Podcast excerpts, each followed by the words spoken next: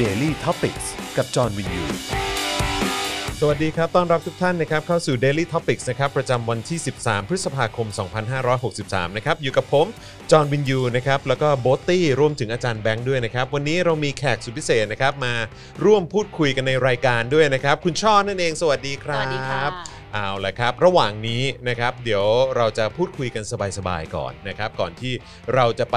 ตามหาความจริงกันนะครับว่ามันเกิดอะไรขึ้นกลางเมืองนะครับนะแต่ว่าเดี๋ยวตอนนี้นะครับเอ่อเราจะรอให้คุณผู้ชมเข้ามานะฮะในไลฟ์ของเราทั้ง3ค่ะช่องทางก่อนละกันนะครับไม่ว่าจะเป็นทาง Facebook นะครับแล้วก็ทาง YouTube นะครับแล้วก็ทางเอ่อ Twitter ด้วยนะครับสามช่องทางนี้ที่คุณสามารถติดตามไลฟ์ของเราได้นะครับ เอาละครับมีข้อความอะไรส่งเข้ามาได้นะครับ เมื่อสักครู่นี้ก็มีส่งข้อความเข้ามาบอกว่าฟลุกเลยนะเนี่ยเปิดเข้ามาก็เจอคุณช่อเลยอืมวันนี้โชคดีจริงคือธรรมดาเขาจะมากันไม่ค่อยทันๆใช่เอออมครับผมแต่ก็ว่าจะทวงถามกับเราตลอด ถูกต้องถูกต้องเออ เออครับผม วันนี้ก็มาซะแบบโชคดีนะฮะวันนี้มาเป็นแบบ Topic Special Edition เออ special จริง ใช่ๆคราวที่แล้วมาพร้อมเครื่องโปรเจคเตอร์มาของเครื่องโปรเจคเตอร์ฮะเดี๋ยวเดี๋ยวเราจะได้รู้กันนะครับว่าเป็นยี่ห้ออะไรนะครับเออมีคนฝากถามมาเยอะนะฮะเดี๋ยวเราอีกสักครู่หนึ่งคงจะได้รู้กันนะครับ เดี๋ยวเดี๋ยวได้เมาส์กันต่ออย่างแน่นอนนะครับนะฮะอะโอเคนะครับ เดี๋ยวตอนนี้ผมขออนุญาตแชร์ไปที่เพจพี่น้อง ผมจะไม่พูดว่าเพจพันธมิตรของเรานะครับเป็นเพจพี่น้องนะครับของ The Topics นั่นเองนะครับ และใครที่เข้ามาแล้วนะครับ ก็ขอความกรุณานะครับ กดแชร์ไปที่ Facebook ของตัวเองด้วยละกันนะครับ อืมใช่ครับ วันนี้เราก็เจออากาศร้อนกันเหมือนเดิมนะครับ คุณจอห์นถูกต้องครับ ทุกคนก็เจออากาศร้อนกันเหมือนเดิม จริง ๆ ผมไม่ได้ใส่ชุดนี้นะ คือเมื่อสักครู่นี้ผมใส่เสื้อแบบเรียบร้อยมากครับ คุณช่อครับ แล้วก็ใส่กางเกงยีนขายาวนะครับ เรียบร้อยสุดๆนะครับ แต่ว่าด้วยความร้อน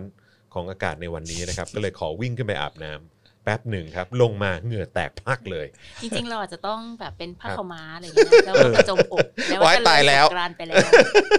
ไม่ได้ถ้าใส่มาไลฟ์นี่อาจจะโดน Facebook แบนเพราะว่าเห็นเอ่อเฮดมิวนะครับเอ๊ะมิวทุเรศโอ้ยตายแล้วแล้วพูดอย่างนี้ต่อหน้าคุณช่อรู้สึกแย่มากเลย ผมขออภัยฮะ ติดนิสัยเดิม แต่ถ้าคุณใส่ผ้าขาวม้าเนี่ยครับ มันต้องมีคน cap ภาพคุณไปเทียบกับอดีตนายกคนนั้นแน่เลย อีกแล้วเหรอะเออแล้วใส่เสื้อแดงด้วยวันใส่นี้เสื้อแดงด้วยวันนี้ได้นะครับผมได้เออได้อยู่ใช่ไหมฮะได้อยู่ใช่ไหมฮะครับผมไอ้พวกเรานี่ก็ไม่หยุดจริงๆอ๋อแล้วก็มีข่าวดีนะครับสำหรับคนที่เป็นแฟนนะครับของเอ่อเจาะข่าวตื้นนะครับ วันนี้เราถ่ายทำคลิปใหม่ไปนะครับ น่าจะเป็นวันพรุ่งนี้นะครับที่จะได้ติดตามตอนใหม่กันด้วยนะครับ เพราะฉะนั้นก็อดใจรอกันนิดหนึ่งละกันนะครับ มันไหมวันนี้ ใช้ได้เลยฮะใช้ครับได้ผมโอเค ก็กลับมาก็เสียงแหบพอสมควรนะครับเพราะว่าตะเบงไปเยอะพอสมควรนะครับนึกว่าอยู่รัชดาลัยนะครับที่บอยมากำกับเองเออบอกให้ทุกคนนะ ใช่ครับผมครับผมนะฮะ ดีก็ปั่นกันตั้งแต่เริ่มรายการเลย ไม่เกรงใจแขกรับเชิญเลย อ้าวมีข้อความอะไรอยากจะบอกคุณช่อส่งข้อความมาได้ตอนนี้เลยนะครับนะฮะเออมีไหม เดี๋ยวเราจะได้เมาส์กันให้เต็มที่นะครับ เพราะว่ามีเรื่องราวให้คุยกันเยอะ นะครับมีเยอะมากเขาถามว่าวันนี้มีคลางชื่อไหมคุณจอน ไม่เอาเกรงใจคุณชอบครับผมคือช่วงนี้ต้องขอเล่าให้คุณชอบฟังนิดนึงว่าพวกเราเนี่ยมีปัญหาทางด้านการเงินนะครับนะเกี่ยวกับเรื่องของงบประมาณการผลิตรายการนะครับ เราก็เลยขอความกรุณาคุณผู้ชมนะครับในการสนับสนุนเรานะครับไม่ว่าจะเป็นทางช่องทางบัญชีของเรานะครับหรือว่าการส่งดาวมาให้ใน Facebook นะฮะซึ่งเอ่อเมื่อวานนี้เนี่ยถ้าใครส่งดาวมา ผมก็จะครางชื่อเขาให้นะครับ ก็จะออกเป็นเสียงแบบค่อนข้างเซ็กซี่นิดหนึ่งเป็นวิธีที่ดีนะคะเป็นวิธีที่ดีเออใช่กำไหลัมงฮะคิดว่าจครับริงผมๆเราเข้าใจดีเพราะว่าคณะก้าวหน้าก็ประสบปัญหาด้านการเงินอะใช่ไหมเอนกันนะเออเห็นไหมหรือว่าเราจะต้อก็งรู้กันมีการรับบริจาคเงินโดยการแลกเปลี่ยนกับการคลังครับผมเออถ้าครางชื่อนี่แล้วยิ่งถ้าใครส่งมาให้เยอะๆเนี่ยโอ้โหผมแบบว่า ใส่เอฟเฟกต์ให้เยอะเลยมีสร้อยเครับผมีสร้อยมีสร้อยให้ด้วยของเรานี่ออยังเบสิกแบบขายเสื้ออ๋อนะผมก็ขายแต่ขายไม่ค่อยออกนะครับ วิธีการครางชื่อเป็นวิธีที่เวิร์กที่สุดนะครับแหมรู้สึกแย่จังเลยเมื่อวานนี้มีแบบ500กว่าดาวพันดาวอย่างห้านี้ร้อยเลกยว่าดาวเอใช่อใช่ใช่ใช่ใช่คือเพราะคางเนี่ยแหละครับผมนะฮะอะแล้วก็อย่าลืมแฮชแท็กตามหาความจริงด้วยนะครับ พิมพ์กันเยอะๆนะครับแล้วก็แชร์เข้าไปใน Twitter ใน Facebook นะครับหรือว่าเอ่อผ่านทางแพลตฟอร์มนะครับโซเชียลมีเดียของทุกๆท่านได้เลยนะครับ เอาล่ะผมว่าตอนนี้ทุกท่านน่าจะพร้อมแล้วนะครับ เรามาร่วมพูดคุยกับคุณช่อกันเลยดีกว่านะครับ พี่โบ๊ทครับเอ่อเห็นได้ข่าวว่ามีคำถามส่วนตัวที่อยากจะคุยกับคุณช่อก่อนก่อนที่จะเข้าเรื่องราว serious serious เออเออนะเห็นคุณบอกว่าอยากจะคุยกับคุณช่อ เพราะว่า คุณโบ๊ทเนี่ยเป็นแฟนคลับคุณช่อมาตั้งนานแล้วโอ้ขอบคุณนะครับ ค่ะ ตั้งแต่เรามีโอกาสได้เจอกันในช่วงของการถ่ายทำหาเรื่อง อืม ก็เคยเจอแล้วใช่ไหมครับ แล้วก็ตอนที่ทำเอ่อรายการที่มีโอกาสได้สัมภาษณ์กับทีมงาน ไม่ว่าจะเป็นอนาคตใหม่ในตอนนั้นนะครับ แล้วก็เอ่อ ทีมงานในยุคปัจจุบันเนี่ยก็มีโอกาสได้เจอกันบ้าง พี่โบ๊ทนี่ก็จะกรี๊ดกร๊าดตลอดถ่ายรูปเอาไปโชว์เมียวันนี้ก็คือตลอดจะขอเบอร์นะเออเออคะว้ายใช่ตายมีแล้วไลน์แล้วฮะมีไลน์แล้วเออมีไลน์แล้วมีไลน์แล้วนะครับมีเบอร์แล้วด้วยเออครับเออผมพี่โบ๊ทเขาก็เลยมีเรื่องราวแบบอัดอั้นตันใจอยากจะถามคุณช่อเยอะนะฮะก่อนที่จะไปเรื่องซีเรียสซีเรียสกันในวันนี้อะได้พี่โบทผมยกช่วงนี้ให้พี่เลยเออเออนั่นเมื่อกี้ก่อนรายการก็ถามคุณช่อไปแล้วว่าครับผมเอาเวลาที่ไหนนอนครับอืมหนึ่ง ก็ไม่นอนนะฮะจริงเหรอมันเป็นการแก้ปัญหาที่ง่ายมาก ถ้าเราอือฮึไม่มีเวลานอนเราก็จะไม่นอนเฮ้ยเฮ้ยแล้วอยู่ได้ยังไงอะ จริงจริงๆมันก็เป็นช่วงๆนะมันก็มีช่วงหนึ่งที่เราว่างจากโควิดใช่ไหมอืมมันเป็นช่วงที่เราช็อกว่าอือฮึเอ๊ะเราไปเจอคนไม่ได้แล้วเราทำงานกันเมืองยังไงนะ แล้วมันอืมก็จะไปต่างจังหวัดก็ไม่ได้ด้วยนะคะ แล้วก็เออเราก็อยู่ในระหว่างวางแผน อันนั้นก็จะแบบว่าว่างอืมก็ถือว่าเป็นการนอนตุนไงอืมช่วงนี้พอเรางานเยอะปุ๊บเราก็ไม่ต้องนอนได้โอ้ตายแล้วอืมแต่ตั้ว่างแต่ตั้งแต่แต่ว่าคอนเสิร์ตอืม Mayday Mayday เราอือฮึช่วยกันใช่ไหมคะอือฮึที่เออมีการมอบเงินมอบเงินเราช่วยกันสามพันอันนั้นอือฮึก็ ยุ่งวุ่นวายมากอืมงานหน้าบ้านจบหลังบ้านก็ต้องเคลียร์เรื่องโอนเงินเรื่องอะไรต่างอืมๆเยอะ อันนั้นก็ไม่ได้นอนอย่างตอนคอนเสิร์ตเนี่ยโชคไม่ได้นอนเลยสองวันอืสามวันนอนไปประมาณสองชั่วโมงอะค่ะโอ้ตายแล้วอืมแล้วก็พอมันเริ่มซาซาก็อือฮึมา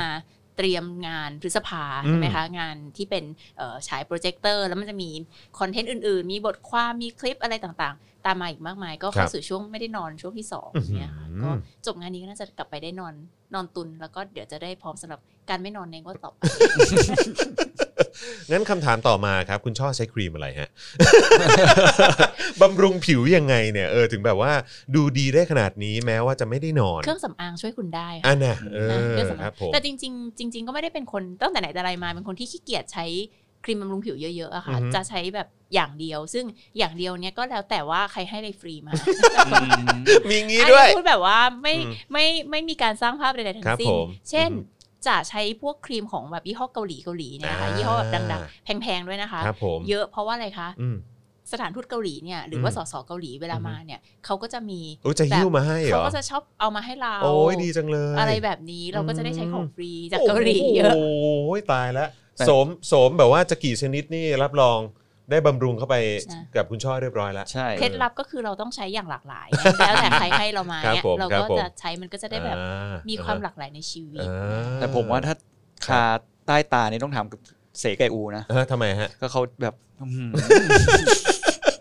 ขอคำปรึกษาคุณช่อได้เออเออบำรุงยังไงให้ให้ไม่มีใต้ตา เออ ผมว่าอย่างนั้นต้องไปดูดออกแล้วแหละ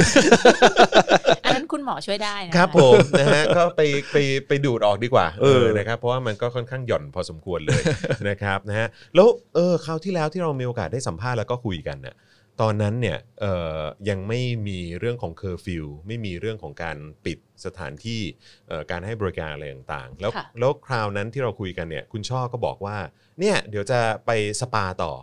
เอออยากจะขอพักผ่อนหน่อยเพราะว่านี่แบบอื้อหือเหนื่อยมากๆค่ะแล้วแล้วเจ็บเจ็บปวดหัวใจใช่มากเรื่องนี้ก็สเลยปาเมื่อไหร่จะเปิด ใช่ ก็เลยกำลังจะถามว่าเฮ้ยตอนนี้เนี่ยไม่มีสปาตอนนี้เขาปิดแล้วแบบเผลอๆแบบเจ้าประจำไม่รู้จะเจ๊งหรือเปล่าเนี่ยเอถูอกใช่แบบนี้ทำยังไงฮะ เชื่อไหมคะอืมอันนี้แบบ พูดกันตรงไปตรงมาเลยอืนะอฮึชีวิตที่เราไม่ได้สามารถไปสปา ไม่อืมสามารถไปนวดน้ำมันอืมและไม่สามารถไปทำเล็บได้เนี่ยนะคะ ต้องตัดเล็บด้วยตัวเองอืมเป็นความเจ็บปวดนะคือแบบแล้วหมันทรมานนะครับคนอาจจะฟังว่าแบบทำไมแกตัดเล็บเองไม่ได้หรออมคือการให้คนอื่นตัดเล็บให้มันเป็นแบบมันสบายมันเป็นมุมที่แบบเราได้พักผ่อนอันหนึงนะอืมแล้วก็อืมปิดไปแล้วสองเดือนนะคะอืมแล้วก็คิดว่าสปาเนี่ยเอ่อสปานวดเนี่ยน่าจะเป็นอะไรที่เปิดท้ายๆอืมอาจจะท้ายก่อนก่อนผับบาร์แค่นิดหน่อยอะไรอย่างเงี้ยนะคะ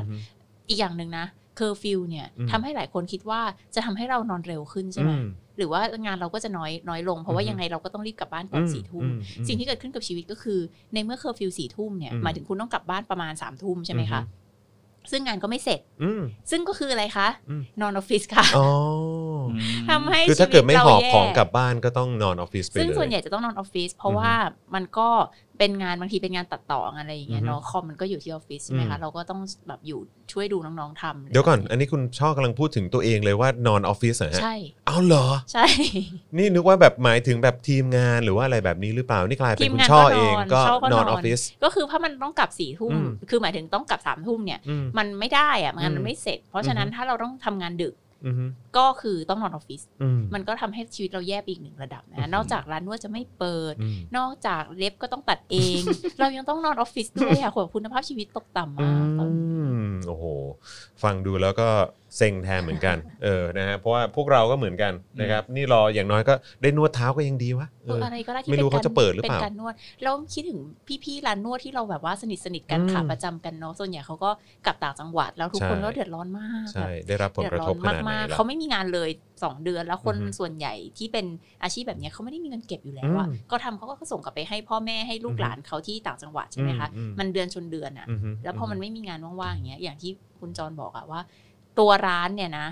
จะเจ๊งหรือเปล่ายังไม่รู้เลย คือเปิดกลับมาได้หรือเปล่ายังไม่รู้ใช่เดี๋ยวต้องลองใช่เช็คดูใช่ครับผมนะฮะอะโอเคนะครับก็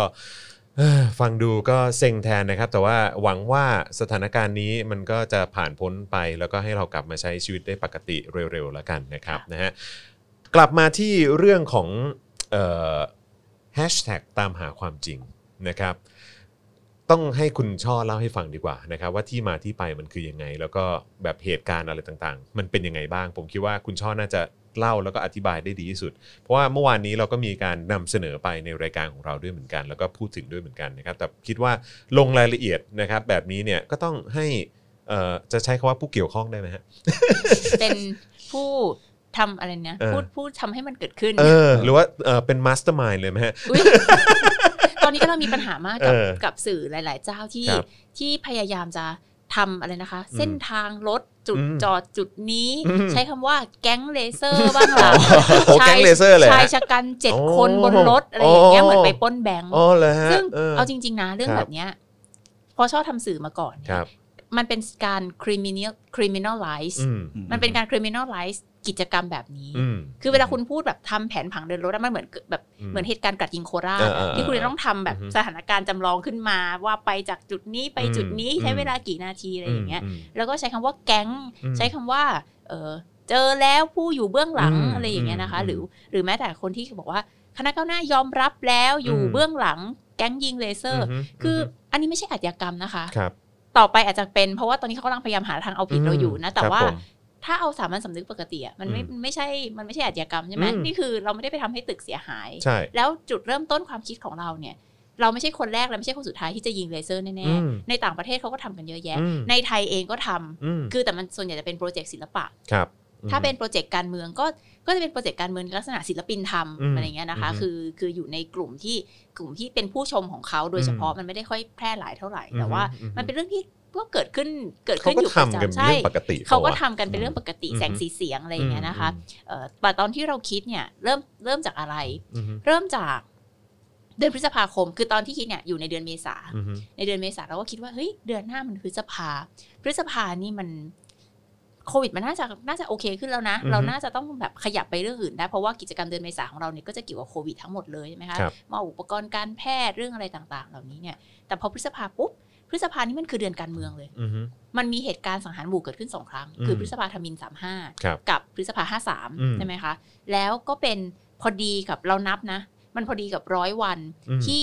พลเอกอภิรัตน์เนี่ยสัญญาไว้ว่าจะปฏิรูปกองทัพครับผมซึ่งชอบมั่นใจว่า 99.99995เปอร์เซ็นต์อืมของประเทศไทยลืมหมดแล้วนะคะเรื่องนี้อืมใช่จำได้ครับไหมว่าหลังเหตุกรัดยิงโคราชเนี่ยอืมพลเอกอภิรัตน์ร้องห่มร้องไห้อืมออกสื่อใช่ไหมคะเราใช่ก็บอกว่าจะปฏิรูปกองทัพให้เห็นเป็นรูปธรรมภายในร้อยวันอืม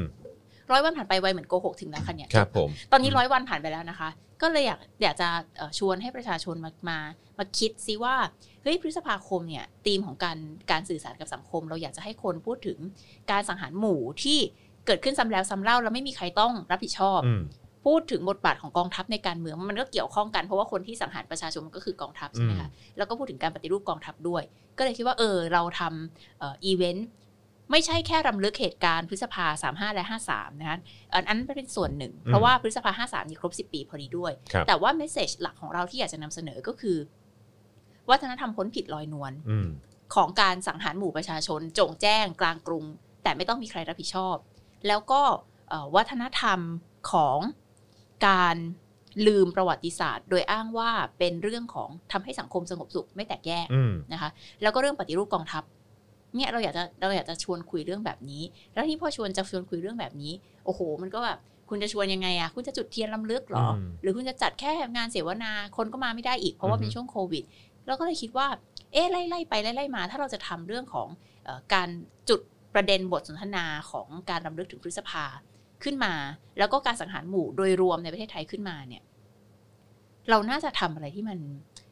สื่อสารไปกับคนที่เป็นคน รุ่นใหม่ด้วยอืมเวลาไปคุยกับนักศึกษามหาวิทยาลัยเด็กมัธยมเนี่ย อย่างคนอย่างช่อเนี่ย ทันห้าสามอืมไม่ทันสามห้าคือครับเกิดแล้วแต่เด็กเกินไปคเด็รักบมากเลยนะคะอือฮึเอ่อแต่เด็กรุ่นนี้เนี่ย คนที่ยังเรียนมหาลัยเรียนมัธยมรุ่นนี้เนี่ย ซึ่งเขาตื่นตัวทางการเมืองมากๆนะ จากประสบการณ์ของเขาในรัฐประหารในอะไรที่ผ่านมา แต่เขาไม่มีความทรงจำเกี่ยวกับพฤษภาสามห้าห้าสามอืมเราก็เลยคิดว่าเออ ถ้าเราจะรำลึกนะ แทนที่เราจะพูดถึง ไปถึงขั้น step ที่สูง เช่น การเรียกร้องความเป็นธรรมให้กับผู้สูญเสีย เรียกร้องความรับผิดชอบจากคนกระทำเรียกร้องการสร้างความสมานฉันท์บนความจริงเนี่ยกลับมาที่จุดเริ่มต้นก่อนเลยคือความจริงคืออะไรอืมเพราะว่าคุณไปถามคนในสังคมทุกวันนี้เนี่ย โดยเฉพาะรุ่นรุ่นหลังๆเนี่ยที่เขาไม่ได้ทันเหตุการณ์อะเขาไม่รู้เรื่องเลยนะใช่ว่าเกิดเหตุการณ์แบบนี้ขึ้นใช่ใช่เขาได้ใช่ยินผ่านๆหู แต่เขาก็ไม่ได้สนใจ แล้วก็เลยคิดว่าโอเค คนที่เป็นรุ่นเราและ และถัดไปจากเราคือคือสามสิบขึ้นไปเนี่ยอือฮึเขารู้อยู่แล้วว่าเกิดอะไรขึ้น แล้วพูดตรงๆ ส่วนใหญ่เขาก็มีธงอยู่ในใจแล้วว่าเขาจะอยู่ฝ่ายไหนอืมนึกภาพบอกไหมอืคะมคือเขาเชียร์ฝั่งไหนอืมเขาเห็นใจฝั่งไหน ซึ่งก็มีทั้งสองฝั่ง แต่ว่าคนรุ่นใหม่เนี่ย ซึ่งเขาแบงค์เลยเนี่ยเขาเขาเขาแค่ได้ยินผ่านๆหู แล้วก็ไม่ได้สนใจกับมันเนี่ย เอ๊ะเราทำยังไงให้เขาให้เขาเป็นกลุ่มคนที่หันกลับมาสนใจประวัติศาสตร์ตรงนี้ เราก็เลยคิดว่าทำเรื่องนี้ดีกว่า ก่อนที่จะไปถึงความเป็นธรรมทำให้ความจริงปรากฏก่อน เมื่อความจริงปรากฏคนรู้สึกว่าเฮ้ยมันเกิดเหตุที่เลวร้ายแบบนี้ในประเทศไทยเหรอ มันถึงจะนำไปสู่ความรู้สึกร่วม รู้สึกอิน รู้สึกเจ็บปวด และรู้สึกพร้อมที่จะร่วมเรียกร้องความเป็นธรรมให้กับผู้สูญเสียอือฮึและสำคัญที่สุดก็คือ พร้อมที่จะบอกว่า เราไม่เอาอีกแล้ว เราไม่อยากให้เกิดเหตุการณ์แบบนี้ซ้ำไม่งั้นเดี๋ยวมันก็จะเกิดซ้ำๆเพราะว่า ทุกคนลืมประวัติศาสตร์อะทุกคนไม่เรียนรู้คนทำผิดก็ไม่ต้องรับโทษ มันก็จะเกิดซ้ำเหมือนรัฐประหารน่ะมันเกิดซ้ำๆก็เพราะอะไร เพราะว่าทุกคนไม่รู้สึกว่ามันเป็นปัญหาอืมคนทำผิดก็คนทำก็ไม่ต้องรับผิดด้วยอืมนะคะ ก็นำมาซึ่งเนี่ยตามหาความจริง ซึ่งคิดกันเยอะมากว่าเอ๊ะเราควรจะทำแฮชแท็กแบบไหนสร้างความสนใจ โดยเฉพาะในหมู่คนรุ่นใหม่อืมยังไงนะคะอืมแล้วก็คิดว่าเอาแบบนี้ดีกว่า คนรุ่น generation นี้เนี่ยมันเป็น generation gamer เป็น generation ที่ชอบมี quest มีภารกิจอืมทำอะไรบางอย่าง แล้วก็อืม เป็น generation ขุดเก่งอืมชอบขุดใช่ใช่ไหมคะคือแบบว่าโอ้อยากรู้ใช่ปุ๊บก็ search search ใช่ search แล้วก็แบบทำอะไรแบบเนี้ยอืมเขาจะชอบการอือฮึ dig down ลงไปหาข้อมูลใช่เยอะใช่ใช่ๆก็เลยคิดว่าโอเคหนึ่งเราไม่ต้องการผูกขาดความจริงด้วย ถ้าเรานำเสนอความจริงขึ้นมาชุดหนึ่งเนี่ย ก็มีคนมาโต้โต้กันไปโต้กันมาแล้วก็เข้าอีหรอบเดิมอืมเอาแบบนี้ดีกว่า หาเลยหากันเองอือฮึว่าความจริงคืออะไรอืมก็เลยคิดคำนี้ขึ้นมาว่า ตามหาความจริงอืมแล้วเราเนี่ยก็มีแค่เอ่อ ไปฉายโปรเจคเตอร์ตามสถานที่ต่างๆ เพื่อจุดประเด็นความสนใจขึ้นมา ให้คนไปตามหาอืมแล้วก็เกิดขึ้นจริงและอืมจริงเกินคาดเลยแบบเป็นล้านแฮชแท็กเนี่ยอันนี้ก็งงอันมานี้กอันอันนี้คือจริง ๆ แล้วเริ่มใน part ของเออออนไลน์ก่อน ใช่ไหมฮะ คือหมายความว่าตัวเหมือนภารกิจนี้หรือหรือเอ่อปฏิบัติการเนี้ยเออคือมันแบบว่าภารกิจเริ่มเริ่มเริ่มจากออนไลน์ก่อนใช่ไหมแล้วก็หลังจากนั้นก็ถึงออกไปนอกสถานที่ ภารกิจนี้เริ่มออนกราวก่อนออนกราวก่อนแล้วฮะเพราะว่าอะไรคนอยู่ดีๆ คุณจะตั้งแฮชแท็กตามหาความจริง แล้วให้คนอือฮึไปตามหาเนี่ยอือฮึมันก็คงมีคนเล่นด้วยน้อยอะอืมเพราะเพราะว่ามันไม่มีต้นสายปลายเหตุใช่ไหมคะครับจะมาบอกว่าอยากรู้ไหมแบบพฤษภาสามห้าพฤษภาห้าสามเกิดอะไรขึ้นอืมไปตามหากัน มันมันไม่เซ็กซี่อะอืมมันไม่รู้สึกท้าทายอะไรอยู่ดีๆทำไมต้องไปตามหา ก็เลยคิดว่ามันต้องมีภารกิจตีหัวเข้าบ้านก่อนคือแบบมันต้องแบบเฮ้ยอะไรเออออะไรวะอย่างเงี้ยครับใช่ไหมว่าแบบ อะไรวะยังไงวะอ่าฮะแล้วถึงจะไปใช่ไหมอืมถ้าคุณไม่มีอะไรวะยังไงวะเนี่ยอืมคุณจะไม่มีแรงไป search หรอกแม้มันอืมจะเป็นแค่การจิ้มจิ้มนิ้วมืออมเพื่อเพื่อ search เนี่ยแต่คุณก็ไม่ทำอะมันก็ทำไมอะไปนั่งกินกาแฟอืมชิคๆที่บ้านดีกว่าอืมแบบทำ Dalgona coffee กินดีกว่าอืมอะไรอย่างเงี้ยอืมอืมแต่ว่า ถ้ามันมีอะไรที่มันแบบ catch ความสนใจขึ้นมาเนี่ย มันก็จะเกิดความท้าทายให้คนตามหาอืมก็เลยคิดว่าเอานี้แหละอืม live projection อืมที่แบบจุดความสนใจให้มันเกิดขึ้นกลางเมืองอือฮึแล้วเราก็เอ่อ ทำอย่างระมัดระวังนะอือฮึครับมันช่วง พ.ร.ก.ด้วยใช่ไหมครัคะบเอ่อแล้วก็มีเคอร์ฟิวมันก็มีอือฮึความยากลำบากหลายอย่าง เราก็คิดแล้วแหละว่า ไปฉายในสถานที่จริงเนี่ย เราเอาค่ำๆดีกว่าหนึ่งมันมืด มันก็จะเห็นชัดด้วยอืมสองก็คือคนน้อยอืมคนน้อยเนี่ยสองอย่างรถไม่ติดอืมแล้วก็ไม่สร้างความสนใจตอนฉายมากเกินไปอืมกลัวว่าเดี๋ยวโดนรวบกลางคันอืมนะคะโดนรวบกลางคัน เพราะว่าเราก็อืมไม่รู้ว่าตำรวจคือถึงแม้ว่าจะมั่นใจว่ามันไม่ผิดอืมกฎหมายเนี่ยเราก็รู้อยู่ใช่ไหมประเทศนี้มันเป็นยังไงครับนะอืมก็เอาแบบว่าคนที่เห็นแบบ first hand experience แบบที่เห็นจากตรงนั้นเลยเนี่ย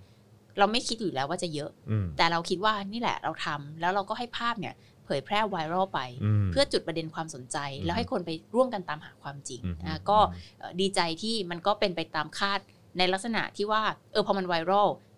แล้วคนไปตามหาจริงอือฮึๆแล้วก็ตามหากันเกินคาดว่า โอ้ ฉันคิดถูกจริง ๆ ว่าคนสมัยนี้เขาชอบชอบขุดอืมใช่ชอบขุดชอบไปอะไรใช่แล้วมันดีตรงไหนคือคุณจรคุณปุตตี้ เราไม่ใช่ยัดเยียดความจริงให้เขาอืมว่าให้เขาบอกว่าเนี่ย คุณรู้ไหมว่ามีสิ่งนี้เกิดขึ้นอืมเราแค่ทำให้เขาอยากรู้แล้วไปหาอืมแล้วมันคือการปลดปล่อยความจริงให้เป็นอิสระอืมความจริงที่มันเคยถูกผูกขาดโดยรัฐอะว่ามันเป็นแบบนี้นะ เหตุการณ์มันเป็นอย่างนี้นะ เสื้อแดงติดอาวุธนะ เป็นกลุ่มก่อการร้ายนะเผาบ้านเผาเมืองก็เลยโดนยิงตายนะอืมตายไปก็ไม่เป็นไรเพราะพวกนี้เป็นพวกผู้ก่อการร้ายนะอืมเออไอเรื่องแบบนี้มันเป็นวัฒกรรมใช่ไหมแล้วมันถูกผูกขาดโดยอือฮึโดยคนที่กลุ่มที่มีอำนาจอะที่เป็นผู้สั่งการครับ แล้วถามว่าแล้วเราจะไปโต้แย้งกับเขายังไง ก็เสียงหนึ่งเสียงสองเสียงมันก็แย้งไม่ได้หรอกเพราะเสียงรัฐมันใหญ่กว่ามันคุมสื่อทำอะไรได้ทั้งหมดใช่ไหมคะแต่ถ้าเสียงล้านเสียงอะอืมคุณไม่ห้ามคนล้านคนคุณหาความจริงคุณห้ามได้ไหมอืมไม่ได้ แล้ว material บทความคลิปเก่าบทสัมภาษณ์คลิปทั้งของเอ่อสื่อไทยสื่อต่างประเทศ มีเยอะแยะอืมคุณปิดกั้นคนจากสิ่งเหล่านี้ไม่ได้ เพราะฉะนั้นนี่ก็คือการปลดปล่อยความจริงจากการผูกขาดของรัฐ เมื่อความจริงเป็นอิสระแล้วเหมือนคุณเปิดกล่องแพนโดร่าแล้วอะตอนเนี้ยนะ พูดตรงๆ เราดีใจที่เราฉายจบครบ5จุดแล้วไม่โดนจับอืมจากนี้ไปต่อให้คุณจับเราอะคุณก็จับความจริงเข้าคุกไม่ได้แล้วอืมมันถูกปลดปล่อยออกมาแล้วอืมคุณจับคนเข้าคุกไปก็ไม่มีความหมาย เพราะว่าความจริงมันถูกเปิดออก แล้วมันมีแต่จะกระจายต่อไปอืมคุณคุณช่อคิดว่าเอ่อมันเหนือความคาดหมายไหมครับกับข้อมูลที่คนรุ่นใหม่ แล้วก็คนที่มีส่วนร่วมกับแฮชแท็กนี้เนี่ยเอ่อเข้าไปขุดออกมา เยอะแยะมากมาย เพราะว่าผมก็ยอมรับนะว่าหลาย ๆ คลิปหลาย ๆ ภาพเคลื่อนไหวอะไรหลาย ๆ อย่างเนี่ยเอ่อที่เป็นภาพเหตุการณ์ที่เกิดขึ้นในปี 53 เนี่ย ผมก็เพิ่งเคยเห็น ใช่ แล้วผมก็ตกใจมากแล้วผมก็แบบคือแน่นอนคือในในการทำเจาะข่าวตื้น หรือว่าการที่เรานำเสนอเรื่องพวกนี้หรือว่าทุก ๆ ปีจะมีการเอ่อเหมือนรำลึกถึงเหตุการณ์ที่มันเกิดขึ้นเนี่ย เราก็จะเห็นอยู่บางส่วนแหละ แต่ว่าครั้งนี้เนี่ยผมเห็นถึงการทะลักออกมาถึงของข้อมูลใหม่ ๆ เยอะมากที่ผมไม่เคยเห็นนะเออคุณชอบรู้สึกไงกับการที่มันมีอะไรแบบนี้เกิดขึ้นฮะเรื่องนี้เนี่ยนะชอบต้องบอกเลยว่า เจ็บใจตัวเองนิดหน่อยอืมที่เรารู้สึกว่าเราเราเราคาดหวังกับคนที่เขาจะตอบรับกับตามหาความจริงเนี่ยอืมคาดหวังต่ำเกินไปอืมคือตอนที่จะทำเนี่ย เราก็คิดกันว่าเฮ้ยมันมีบทความดีๆ ของหลายที่ ที่เรารู้สึกว่าอันเนี้ยมันแบบข้อมูลดีมากทำดีมากเลย มันมีคลิปอันเนี้ยบทสัมภาษณ์อันเนี้ยที่ดีมากเลย ตอนที่คนไปตามหาความจริงแล้วเนี่ยทำยังไงอะให้เขามาเจอไอ้พวกเนี้ยอืมที่มันเป็นบทความที่ดีมากเลยเป็นคลิปที่ดีมากเลย แล้วก็แบบก็ไม่รู้จะก็เลยคิดว่าเอ้ยหรือเราเราช่วยเผยแพร่ เราช่วยทวีตเพื่อที่อย่างน้อยคนที่ตามทวิตเตอร์เราเนี่ย ก็จะได้เข้าถึงบทความนี้แล้วเผื่อมันจะแชร์ไปใช่ไหมปรากฏว่า ไม่ทันอืมคือคือพอแฮชแท็กมันติดปุ๊บเนี่ย แล้วเกิดความทะลักทลายของการเอามาแชร์ข้อมูลกันอะบทความคลิปสัมภาษณ์ฟุตเทจเก่าทุกอย่างที่เราคิดว่าคนจะเจอไหมคนจะเจอไหมเนี่ย ออกมาหมดออกมาหมดเลยอืมแล้วมากกว่าด้วยอือฮึมากกว่าด้วยเราชอบไปนั่งไล่ดู ไม่ได้นอนเลยทั้งคืนอืมตื่นเต้นคืนอือฮึแบบวันจันทร์อะอืมไม่ได้นอนเลยแบบ โห เข้าไปดูในแฮชแท็กตามหาความจริง คลิปนี้เรายังไม่เคยเห็นเลยอะอือฮึขนาดเราว่าเราก็ ทั้งเป็นคนที่เราเคยไปอยู่ในที่ชุมนุมมาก่อน เป็นคนที่เราเป็นสื่อด้วย เราเคยทำข่าวอะไรเกี่ยวกับแบบนี้มาเยอะ เรายังไม่เคยเห็นคลิปฟุตพวกนี้เลยอะอืมแต่ว่ามันมีการไปขุดกันมาได้ แล้วที่ชอบประทับใจมากอีกอย่างก็คือ ข้อมูลมันมาจากทุกด้านอืมทุกๆด้านเลยก็คือ ด้านที่เป็นคนที่บอกว่า โหตอนนั้นน่ะ เราเด็กมากเราไม่รู้อะไรเลย พ่อแม่เราบอกอย่างนี้อย่างนี้เพิ่งมารู้ว่าที่จริงแล้วมันเป็นอีกแบบหนึง่งบางคนก็บอกว่า เออผมอยู่ในเหตุการณ์ ผมเป็นคนที่โดนยิง แล้วมีคนเนี่ย จะเข้ามาช่วยผม แล้วเขาก็โดนยิงอืมผมคืออาสาพยาบาลตอนนั้น พ่อของหนูเป็นทหารที่ไปสลายชุมนุมตอนนั้น พ่อกลับมาเล่าว่าแบบนี้อืมมีกระทั่งคนที่อะบ้าน ผมอยู่แถวนั้น ผมโดนปิดล้อมอย่างนี้ ผมเห็นทหารยิงแบบนี้ เห็นระเบิดแบบนี้มันมีข้อมูลจาก จากทุกๆ ด้าน แล้วก็มีอือฮึข้อมูลฝั่งที่มาบอกว่าเอ้ยก็มีทหารตายด้วยนะ ซึ่งอืมเราก็ไม่ปฏิเสธมีทหารที่อืมเสียชีวิต มีครับเจ้าหน้าที่รัฐที่เสียชีวิตใช่จริง ๆ จากเหตุการณ์ มันเป็นข้อมูลจากจากทุก ๆ ด้านจริง ๆ โดยเฉพาะประสบการณ์จริง จากคนที่เขาอยู่ในร่วมในเหตุการณ์ แล้วเขามาแชร์ให้คนอื่นฟังแล้วก็ แล้วมันมีลักษณะที่พิเศษมากคุณจร คือมันไม่มีการล่าแม่มดด้วยนะอืมคือไม่มีการมาเบลมมาประนามกันว่า เอ้าเคยไปชุมนุมเหรอ เอ้านี่ทหารที่ไปฆ่าประชาชนเหรอ ไม่มีนะอืมอืมคือตอนนี้ทุกคนมองมันในฐานะมันเป็นประวัติศาสตร์ที่ผ่านไป แล้วก็มาร่วมแบ่งปันประสบการณ์กันจริง ๆอะ่ะไม่ว่าจะเป็นประสบการณ์ของพ่อแม่เขาญาติเขาที่เสียชีวิตไป คนเอ่อพ่อแม่เขาที่เป็นทหาร หรือคนที่เกี่ยวข้องกับเหตุการณ์ที่เป็นเจ้าหน้าที่รัฐเนี่ย มาแชร์กันในลักษณะว่ามันเป็นการเล่าสู่กันฟังจริง ๆ แล้วนี่คือสิ่งที่สวยงามมากที่เกินความคาดหมายของเราอีกว่า เออการเริ่มต้น คงไม่ถึงกับชำระประวัติศาสตร์นะเพราะมันก็ยังไม่ได้ไปถึงขั้นที่จะตัดสินว่าตกลงมันอะไรจริงอะไรไม่จริง แต่ว่าเราเรียกมันว่าการการปลดปล่อยและแบ่งปันความจริงเนี่ยแล้วฟังกันจากทุกๆด้านแล้วฟังกันได้อย่าง ไม่ได้มานั่งทะเลาะกันและตั้งป้อมกันเนี่ยอือฮึมันเป็นสิ่งที่สวยงามมากที่ที่เกิดขึ้นจากแฮชแท็กตามหาความจริง แล้วตัวตัวคุณช่อเองรู้สึกไงบ้างกับการที่อะเราเราเปิดประเด็นให้คนตามหาความจริงแหละ แล้วก็ได้รับกระแสตอบรับดีขนาดนี้ แต่ว่า ในขณะเดียวกัน เราก็ต้องยอมรับความเป็นจริงไหมว่า แบบเหตุการณ์ที่มันเกิดขึ้นเนี่ย เราก็ไม่เห็นการออกมาเขาเรียกว่าอะไร แบบคนที่มารับผิดชอบกับกับความเสียหายหรือว่าความสูญเสียที่มันเกิดขึ้น แล้วก็ที่น่าเศร้ากว่าคือ ทุกวันนี้ก็มีอำนาจเยอะมากด้วยนะ ก็ได้ดิบได้ดีอะใช่ คนที่มีส่วนเกี่ยวข้องอะซึ่งเป็นเรื่องที่สำหรับผมเป็นเรื่องที่น่าสังเวชมาก เอออืมในคือในมุมคุณชอบคิดว่ายังไง คือ feedback จากรัฐบาล feedback แรกเนี่ยอฮึมันไม่ได้น่าแปลกใจหรอกค่ะจำเรื่องวัน MDB เนี่ยได้ไหมอืมที่เราเปิดเรื่องป่ารอยต่อครับที่เราเปิดตอนอภิปรายไม่ไว้วางใจเนี่ยนะคะอือฮึก็ feedback ก็เป็นแบบนี้นะอืมคือพอเราเปิดออกมาว่า เฮ้ยมันมีเรื่องแบบนี้เกิดขึ้น มันเป็นเรื่องที่เลวร้ายเกิดขึ้น มันเป็นเรื่องทุจริตคอร์รัปชันเรื่องการใช้อำนาจในทางมิชอบของรัฐเกิดขึ้นแบบนี้นะ feedback แรกจากผู้มีอำนาจ ไม่ใช่การบอกว่าจะตรวจสอบ หรือการออกมาแสดงการยอมรับหรือใดๆทั้งสิ้น แต่คือจะฟ้องอืมอืมถูกไหมคะอืมใช่ใช่เพราะฉะนั้นเปิดมาอย่างแรกก็เป็นอ่าเปิดมาอย่างแรกก็นี้คือทุกทีเลย แนวแนวว่าปิดปากอะค่ะอืมแนว SLAPP อะแนวอือฮึจะฟ้องอืมแนวไม่ได้แนวผิดทำแบบนี้สังคมแตกแยกอะไรอย่างเงี้ยนะคะ ก็ไม่รู้ว่าสังคมแตกแยกจากตอนเรายิงเลเซอร์ หรือตอนคุณยิงหัวประชาชนกันครับแน่ผมนะคะอืมแต่ว่าก็ไม่แปลกก็เป็นแบบนี้แหละค่ะอือฮึพอพอมีเรื่องแบบนี้ออกมาปุ๊บคุณก็แค่ขู่ คนที่ออกมาเปิดอืมแต่ครั้งเนี้ยเผอิญขู่ผิดคนอืมคือมาขู่ที่คณะก้าวหน้าอืมซึ่งปรากฏว่าคนที่เปิดเนี่ย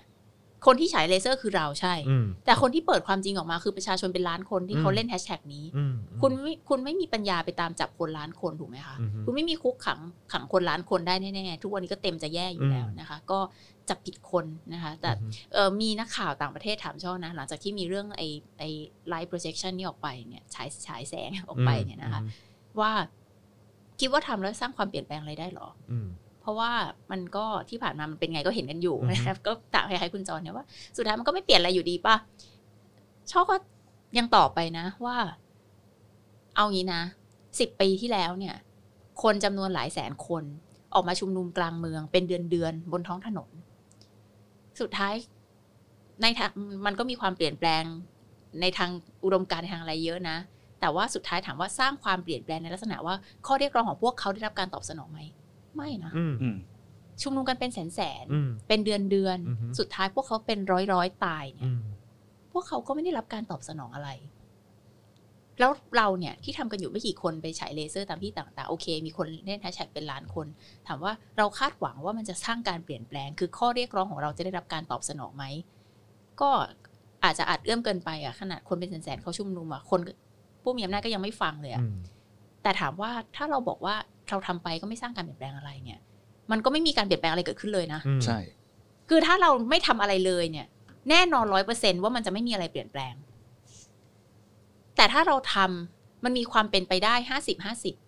ว่ามันจะสร้างการเปลี่ยนแปลงอืมอันนี้สร้างการเปลี่ยนแปลงในแง่ที่ว่าเราจะเรียกร้องความรับผิดชอบเรียกร้องการชำระประวัติศาสตร์ได้ไหมเนี่ย ถ้าเราทำอย่างน้อยมันมีความเป็นไปได้ไง ไม่ทำก็คือไม่มีเลย แต่ถามว่าสุดท้ายแล้วถ้าเราพูดว่ามันสร้างความเปลี่ยนแปลงอะไรไหมในแง่ที่ความเปลี่ยนแปลงในลักษณะภาพใหญ่ทั้งหมดที่ไม่ใช่ไม่ใช่การตอบสนองจากรัฐนะ คุณจรนี่คือวันที่ชอบรู้สึกว่ายิ่งใหญ่ที่สุดวันหนึ่งของชีวิตช่อนะอืมวันจันทร์ที่คนเล่นแฮชแท็กกันเป็นล้านคนนะอืมคุณเห็นคนพลังของคนตัวเล็ก ๆ เป็นล้านคนที่พยายามมาชำระประวัติศาสตร์อะอาจจะเรียกมันว่าวันตาสว่างอีกวันหนึ่งก็ได้อะอืม คนจำนวนมากมหาศาลเลยเด็กรุ่นใหม่ๆ ซึ่งตรงกับเป้าหมายที่เราคิดว่าเราอยากจะทำงานกับเขา เราอยากจะอยากจะทำให้เขาหันมาสนใจอะ่ะคนพูดแบบนี้เยอะมากว่า เฮ้ยเราไม่เคยรู้มาก่อนเลยอะ่ะ ว่ามันมีการล้อมสังหารแบบนี้เกิดขึ้นทั้งทั้งๆที่ถ้าเป็นช่อเนี่ยช่อบอกเฮ้ยคุณจะไม่รู้ได้ไงเอาทีวีออกเต็มเลยอืมตอนนั้น แต่นั้นมันคือสิบปีที่แล้วไง คนรุ่นช่อเนี่ย ตอนนั้นเพิ่งเรียนปีสี่มหาลัย เป็นคนรุ่นที่ทัน แต่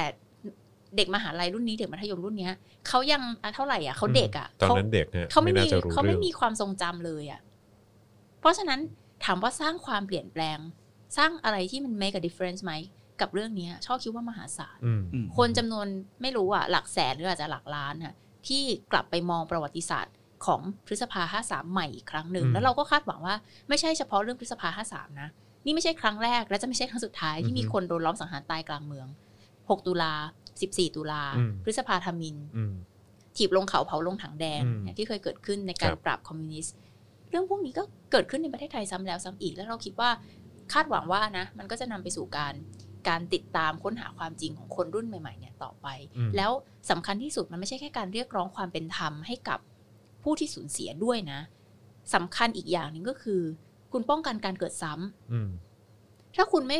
เรียนรู้จากอดีตไม่ตระหนักว่ามันมีปัญหา มันมีความรุนแรงเลวร้ายแบบนี้เกิดขึ้นเนี่ย มันง่ายมากที่สิ่งเหล่านี้จะเกิดซ้ำอืมอืมเพราะฉะนั้นนอกจากเมื่อคุณรู้ความจริงแล้ว มันจะนำไปสู่การทวงถามความเป็นธรรม และสร้างความสมานฉันท์ในสังคมแล้วเนี่ย มันยังป้องกันการเกิดเหตุเลวร้ายสังหารหมู่ซ้ำอืมนี่คือความคาดหวังสูงสุดของเรา ซึ่งไม่ได้อยู่ที่มือเราละอยู่ที่มือประชาชนที่ได้รับรู้ความจริงว่าพ วกคุณจะร่วมกันเรียกร้อง พวกเราจะร่วมกันเรียกร้องไปได้ถึงขนาดไหนว่าเฮ้ยประเทศนี้มีปัญหานะทำไมมันเกิดเหตุการณ์แบบนี้ทำไมมันมันมีเรื่องแบบนี้เกิดขึ้นซ้ำแล้วซ้ำเล่า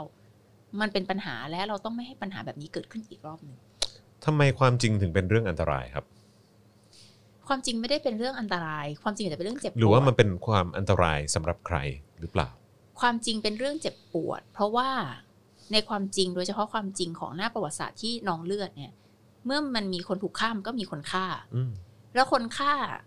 คนถูกฆ่าก็เจ็บปวดอืมแบบถูกฆ่าครอบครัวของเขาก็เจ็บปวด ผู้ที่บาดเจ็บสูญเสียก็เจ็บปวด คนฆ่าช่อเชื่อว่าเจ้าหน้าที่ผู้ปฏิบัติการเนี่ย ไม่น้อยก็เจ็บปวดอืมไม่น้อยก็เจ็บปวดมากๆด้วยนะคะ คนสั่งการเอาเรามองโลกในแง่ดี ไม่น้อยเขาคงละอายใจอยู่ในใจอืมมันจึงเจ็บปวด แต่ถามว่ามันอันตรายไหมในความมุมมองของเรานะ ความจริงเนี่ย มันเจ็บปวดแต่มันไม่อันตรายอืมการปกปิดความจริงเนี่ยอันตรายมากอืมการปิดความจริงเนี่ยอันตราย ความจริงทำไมไม่อันตราย ความจริงเนี่ย ถ้าคุณกล้าเผชิญหน้ากับมันน่ะ คุณก็จะก้าวข้ามผ่านมันไปได้แล้วมันทำอะไรคุณไม่ได้อืมมันก็เป็นชุดความจริงชุดหนึ่งที่เราพอพอคุณยอมรับมันนะคุณจะจัดการมันได้อืมแต่ถ้าคุณไม่ยอมรับมันแล้วคุณกวาดกวาดมันไว้ใต้พรมเนี่ย ความจริงนี้จะหลอกหลอนคุณไปชั่วชีวิต คุณคิดว่าคุณไม่พูดถึงมันแล้ว ใช้วัฒกรรมกบเกลื่อนไปเนี่ย คนจะลืมใช่อะบางคนก็ลืม บางคนก็เกิดไม่ทัน พอถึงเวลาตอนนี้เขาก็ไม่สนใจแล้วมีเรื่องอื่นในชีวิตสนใจ แต่คุณคิดว่าครอบครัวที่ลูกสาวเขาตาย เพราะไปเป็นพยาบาลอาสาอืมในที่ชุมนุมเนี่ยคนที่เขาตาย เพราะว่าเขาเป็นแค่คนขับแท็กซี่ที่เดินผ่านไปแถวนั้นอืมหรือแม้แต่ก็คนที่เข้าไปชุมนุมนี่แหละ ชุมนุมแล้วมีอาวุธเป็นหนังสติ๊กเป็นหมามุ้ยเนี่ยอืมแล้วเขาตายเนี่ย ครอบครัวของเขาลืมได้ไหมอะอืมอืมจนไปถึงรุ่นลูกรุ่นหลานเขาไม่มีทางลืมอะ ไม่มีทางจะลืมได้ แล้วคุณคิดว่าเกิดอะไรขึ้นกับจิตใจของคนเหล่านี้ แล้วถ้าคุณบอกว่าลืมลืมมันไปเถิดขุดคุยขึ้นมาสังคมนี้จะไม่สงบสุขสังคมจะแตกแยก คิดในทางกลับกันเลยนะคะ การที่คุณปล่อยเรื่องแบบนี้ไว้ ไม่มีการชำระความจริง ไม่มีการชำระประวัติศาสตร์ แล้วปล่อยบาดแผลในจิตใจของคนเหล่านี้เอาไว้อะพวกเขาจะกลายเป็นประชากรที่รู้สึกแบบไหนกับอืมพวกคุณอืมอืมสังคมแบบนี้คือสังคมที่แตกแยกแบบร้าวลึก ยิ่งนานยิ่งลึกจนไม่สามารถแก้ไขได้อืมแผลมันกลัดหน้องอยู่ข้างในอะง่ายๆ ไม่มีทางมันไม่หายอะแต่ถ้าคุณเคลียร์คุณพูดความจริง คุณบอกว่าคุณผิด คุณชดเชยเยียวยา คืนความจริง คืนความเป็นธรรมให้กับครอบครัวของผู้สูญเสียเนี่ยบาดแผลมันจะค่อยๆ หายนะอืมมันจะเจ็บแต่มันจะค่อยๆ หาย แล้วสุดอืมท้ายสังคมที่มันกลมเกลียวสมานฉันท์มันมองหน้ากันติดเนี่ยอืมมันจะเกิดขึ้นได้จริงอืมเพราะฉะนั้นเนี่ย ความจริงมันจึงไม่อันตรายแม้เจ็บปวดอืมความ ปกปิดความจริง ไม่เจ็บปวดในวันนี้ เจ็บหนักในวันหน้าและนั่นคือความอันตรายสูงสุด ไม่ใช่ต่อผู้มีอำนาจที่พยายามปกปิดความจริงด้วยอืมนะอันตรายต่อสังคมอืมมันจะกลายเป็นสังคมที่เบลอเบลอเบลอเบลอแบบลืมปัญหาซุกขยะใต้พรมหน้าไหว้หลังหลอกกันไปเรื่อยอืมๆและสุดท้ายเมื่อแผลมันปะทุออกมาเนี่ย คุณไม่สามารถเยียวยาให้คนสองกลุ่มกลับมา กลับมาเป็นคนที่เรียกตัวเองว่าคนไทยเหมือนกันได้แล้วอะคุณช่อคิดว่าเป็นเป็นที่ สังคมด้วยหรือเปล่าที่รู้สึกแบบบางทีเราก้าวข้ามมันไปเถอะเราแบบ เออ เราลืมอดีตซะเออ เราแบบว่า แบบอย่าไปขุดคุยมันเลยอะไรอย่างเงี้ยอย่าไปเปิดแผลนี้อีกเลยอะไรอย่างเงี้ยหรือว่ามันเป็นเออเขาเรียกว่าเป็นการวางวางหมากหรือว่าวางแผนอะไรสักอย่างของผู้มีอำนาจเนี่ยคือมันไม่ใช่เกิดครั้งครั้งแรกอืมในพฤษภาห้าสามนะ ครับหกตุลาเนี่ย กว่าจะจัดงานศพได้งานลำลึกได้เนี่ย ผ่านไปแล้วยี่สิบปีนะอืคะมถามว่ามันเกิดขึ้นโดยธรรมชาติหรือเปล่า โห ธรรมชาติเนี่ยนะธรรมชาติของคนไทยนี่พูดแบบวัฒนธรรมไทยแบบเบสิกเลยนะ ทุกคนจะคิดในทำนองไหน คนตายแล้ว ยังไงก็ต้องให้อภัยอย่าไปพูดถึงสิ่งไม่ดีกับเขาใช่ไหมอืมนี่คือธรรมชาติถูกไหมครับคือคุณโกรธเกลียดกันแค่ไหนอะแต่พอตายไปแล้วเนี่ย มันจะจบอืมนี่คือเบสิกธรรมชาติวัฒนธรรมของคนไทยอืม แล้วเกิดอะไรขึ้น 6 ตุลา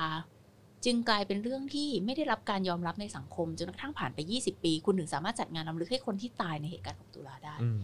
มันมีเหตุผลประการเดียวก็คือคนที่สั่งฆ่าไม่ต้องการให้ตะกอนของความจริง มันฟุ้งกลับขึ้นมาหลอกหลอนและทำร้ายทำลายเครดิตของเขาอืมนะคะ แล้วบอกเลยว่านี่คือข้อแก้ตัวคลาสสิกของเผด็จการอืมไม่ใช่แค่ไทยนะ นี่คือเหตุผลที่ว่าทำไมเรามีฉายหนังด้วยอืมถ้าเกิดดูโปรแกรมนะคะเอ่อการฉายโปรเจคเตอร์นี่มันแค่ ตีหัวเข้าบ้านใช่ไหมเป็นเป็น teaser อืมแฮชแท็กตามหาความจริงเนี่ยคือเป็นจุดเริ่มต้นของการให้คนเข้ามามีส่วนร่วม แต่ว่าทั้งโปรแกรมของเราเนี่ยจะมีการเอ่อปล่อยคอนเทนต์บทความสารคดีต่อเนื่อง และมีการฉายหนังออนไลน์อืมและเราเราเลือกที่จะฉาย The Look of Silence อืมซึ่งเป็นภาพยนตร์สารคดีนะคะแล้วขอบคุณ Documentary Club ของพิธิดาผลิตผลการพิมพ์ที่ถือลิขสิทธิ์แล้วก็ยินดีที่จะเปิดฉายฟรีให้ทุกคนได้ดูกันนะคะ The Look of Silence เนี่ยมันเป็นเรื่องของอินโดนีเซียอืม เป็นสารคดีที่ผู้กำกับเปรี้ยวมากอืมเอาครอบครัวของ คือเป็นน้องชายของคนที่ตายอืมจากเหตุการณ์สังหารหมู่ในอินโดนีเซีย คือยุคทศวรรษพันเก้าร้อยเจ็ดสิบเนี่ยอืมเกิดการปราบปรามพรรคคอมมิวนิสต์ในอินโด แล้วคนตายเป็นล้านอืมคุณจอห์นคุณโรตี้อืมเป็นล้านจริง ๆ คือใหญ่สเกลใหญ่กว่าของเราเยอะมากอือฮึคนฆ่ากันตายเป็นล้าน แล้วเขาใช้ตรกกะนี้เป๊ะเลย พวกรัฐบาลเนี่ย ซึ่งเอ่อก็คือคนที่สั่งฆ่าเนี่ยอดีตกองทัพเนี่ยก็ได้ดิบได้ดีเป็นรัฐบาลสืบเนื่องมาถึงปัจจุบันบอกว่าไป รื้อฟื้นมันทำไมอืมรื้อฟื้นกลับมาสังคมก็แตกแยกอืมคุณคิดดูคนถูกฆ่าเป็นล้าน คนฆ่าเท่าไหร่ ก็เป็นแสนเป็นล้านเหมือนกัน คนฆ่าก็เยอะ คนถูกฆ่าก็เยอะหรือฟื้นกลับมามีแต่จะมองหน้ากันไม่ติดเปล่าๆลืมลืมมันไปซะแล้วก็ทำเหมือนกับว่ามันไม่เกิดขึ้น ทุกคนอือฮึจะได้สมานสามัคคีรักกัน ผู้กำกับคนเนี้ยเขาเอาน้องชายของคนที่ตาย ไปคุยกับคนฆ่าและครอบครัวของคนที่ฆ่าอืมซึ่งก็อยู่ในชุมชนเดียวกันอะอือฮึมันเป็น ถ้าพูดแบบไทยๆก็คือคนที่ฆ่าเป็นพวกลูกเสือชาวบ้านอะมคือกองกำลังพลเรือนที่ได้รับการสนับสนุนจากกองทัพ ให้ไปฆ่ากันเองอืมฆ่าคนกันเอง แล้วบทสนทนาในหนังเนี่ย มันมันเป็นสิ่งที่คนไทยควรดูอะอืมเมื่อคุณเอาคนที่เสียเสียบาดเจ็บสูญเสีย เสียคนในครอบครัวของเขา มาเจอกับคนที่ฆ่าและครอบครัวของคนที่ฆ่าเนี่ย เกิดอะไรขึ้นอืมการเผชิญหน้ากับความจริง เป็นยังไงและนำไปสู่อะไร และการไม่เผชิญหน้ากับความจริงนำไปสู่อะไรอืมเราก็เลยเนี่ยจะมาชวนกันดูเรื่องนี้อือฮึเนี่ยคือโจทย์สำคัญเลยที่ที่คนไทยจะชอบพูดว่า ไม่ใช่คนไทยอืมคนที่มีอำนาจในประเทศไทยเนี่ย ชอบพูดว่าโอ้ลืมลืมมันไปเถอะจะมาฟื้นฝอยหาตะเข็บทำไมสังคมแตกแยกเปล่าๆมาดูหนังเรื่องเนี้ยแล้วคุณอือฮึจะรู้ว่า ลืมลืมมันไปเถอะเนี่ยไม่มีจริงอืมอืมอย่างที่บอกลืมลืมมันไปเถอะเนี่ย มันมีแต่พวกคุณที่สั่งฆ่าที่แบบอืมอยากจะลืม แต่อืมคนที่เขาถูกฆ่าน่ะเขาไม่ลืมอืม เพราะฉะนั้นคุณช่อก็คิดว่ามันเป็นการตัดสินใจและเป็นจะใช้คำว่าแผนได้ไหมเออของผู้มีอำนาจที่ประวัติศาสตร์มันที่สร้างโดยผู้ชนะเนาะอ่าฮะอืมประวัติศาสตร์เขียนโดยผู้ชนะเสมอออฮึแล้วก็ประวัติศาสตร์ส่วนที่เขา เขียนเขาก็ย่อมเขียนให้ตัวเองอืมดูดีเสมอและอือฮึถูกต้องเสมออืมเมื่อมีส่วนที่เขารู้สึกว่าเขียนไงก็ไม่ดูดีเนี่ยเขาใช้วิธี blank page อืมคือหายไปเลยอืมอืมเป็นหน้าดำๆเหมือนของอินโดนีเซียเนี่ยครับกลายเป็นเรื่อง taboo คือเป็นเรื่องห้ามพูดอืมการสังหารหมู่คอมมิวนิสต์ในช่วงทศวรรษพันเก้าเจ็ดสิบเป็นเรื่องห้ามพูดอืมถ้าพูดก็จะพูดแบบผ่านผ่านๆผิวๆว่าพวกคอมมิวนิสต์สมควรตายต้องโดนฆ่าคล้ายๆกับในไทยเนี่ยแหละอืมว่าเอ่อพวกนักศึกษาธรรมศาสตร์เป็นพวกยวน เป็นพวกที่เป็นคอมมิวนิสต์ต้องถูกฆ่าอะไรอย่างเงี้ยใช่ไหมคะ ก็แล้วก็บอกว่าลืมๆมันไปซะ เพราะเขาไม่รู้จะแต่งยังไงให้มันมันดี ก็ใช้วิธีหน้าแบงค์แล้วก็ลืมไปอืมจึงเป็นสิ่งสำคัญที่เราจะไม่ลืมแล้วมาช่วยกันตามหาความจริงอืมอืมอืมพี่โบ๊ทถามบ้างเพราะว่าเมื่อกี้ผมเอะอะก็ถามอย่างเดียวเลยรู้สึกเกรงใจไม่เราเชื่อเชื่อว่าพี่ต้องมีแบบมุมมองที่อยากจะถามคุณช่อด้วยไม่เหมันกัก็คล้าย ๆ กับที่รายการเราพูดอยู่เสมออมเกี่ยวกับเรื่องกรอบทางวัฒนธรรมบางอย่าง ที่เขาพยายามจะครอบงำไว้ เขาผูกขาดไว้ เขาพยายามจะให้เชื่อว่านี่คือสิ่งนี่คือความเป็นไทย นี่คือสิ่งที่ถูกต้องแบบอย่างที่เราคุยกันตลอดเนอะแบบเรื่อง seniority เรื่องอะไรต่างๆนานาเนี่ยผมว่ามันเกี่ยวข้องหมด สุดท้ายมันทำให้สังคมเนี่ยมันกลายเป็นสังคม ignorant อะอืมคือเหมือนทำให้แบบ ไม่เกี่ยวกู อืมแล้วก็ มันแล้วมันจะได้อะไรอืมแล้วกูพูดออกไปก็กลายเป็นว่ากลัวว่า เขาเรียกว่าอะไรดีวะคุณจร กลัวว่าคนจะมองเขาไม่ดีอืมเออ อะไรอย่างเงี้ย ผมว่ามันก็เป็นสิ่งที่แบบ เราต้องแก้กันที่แบบรากของมันน่ะ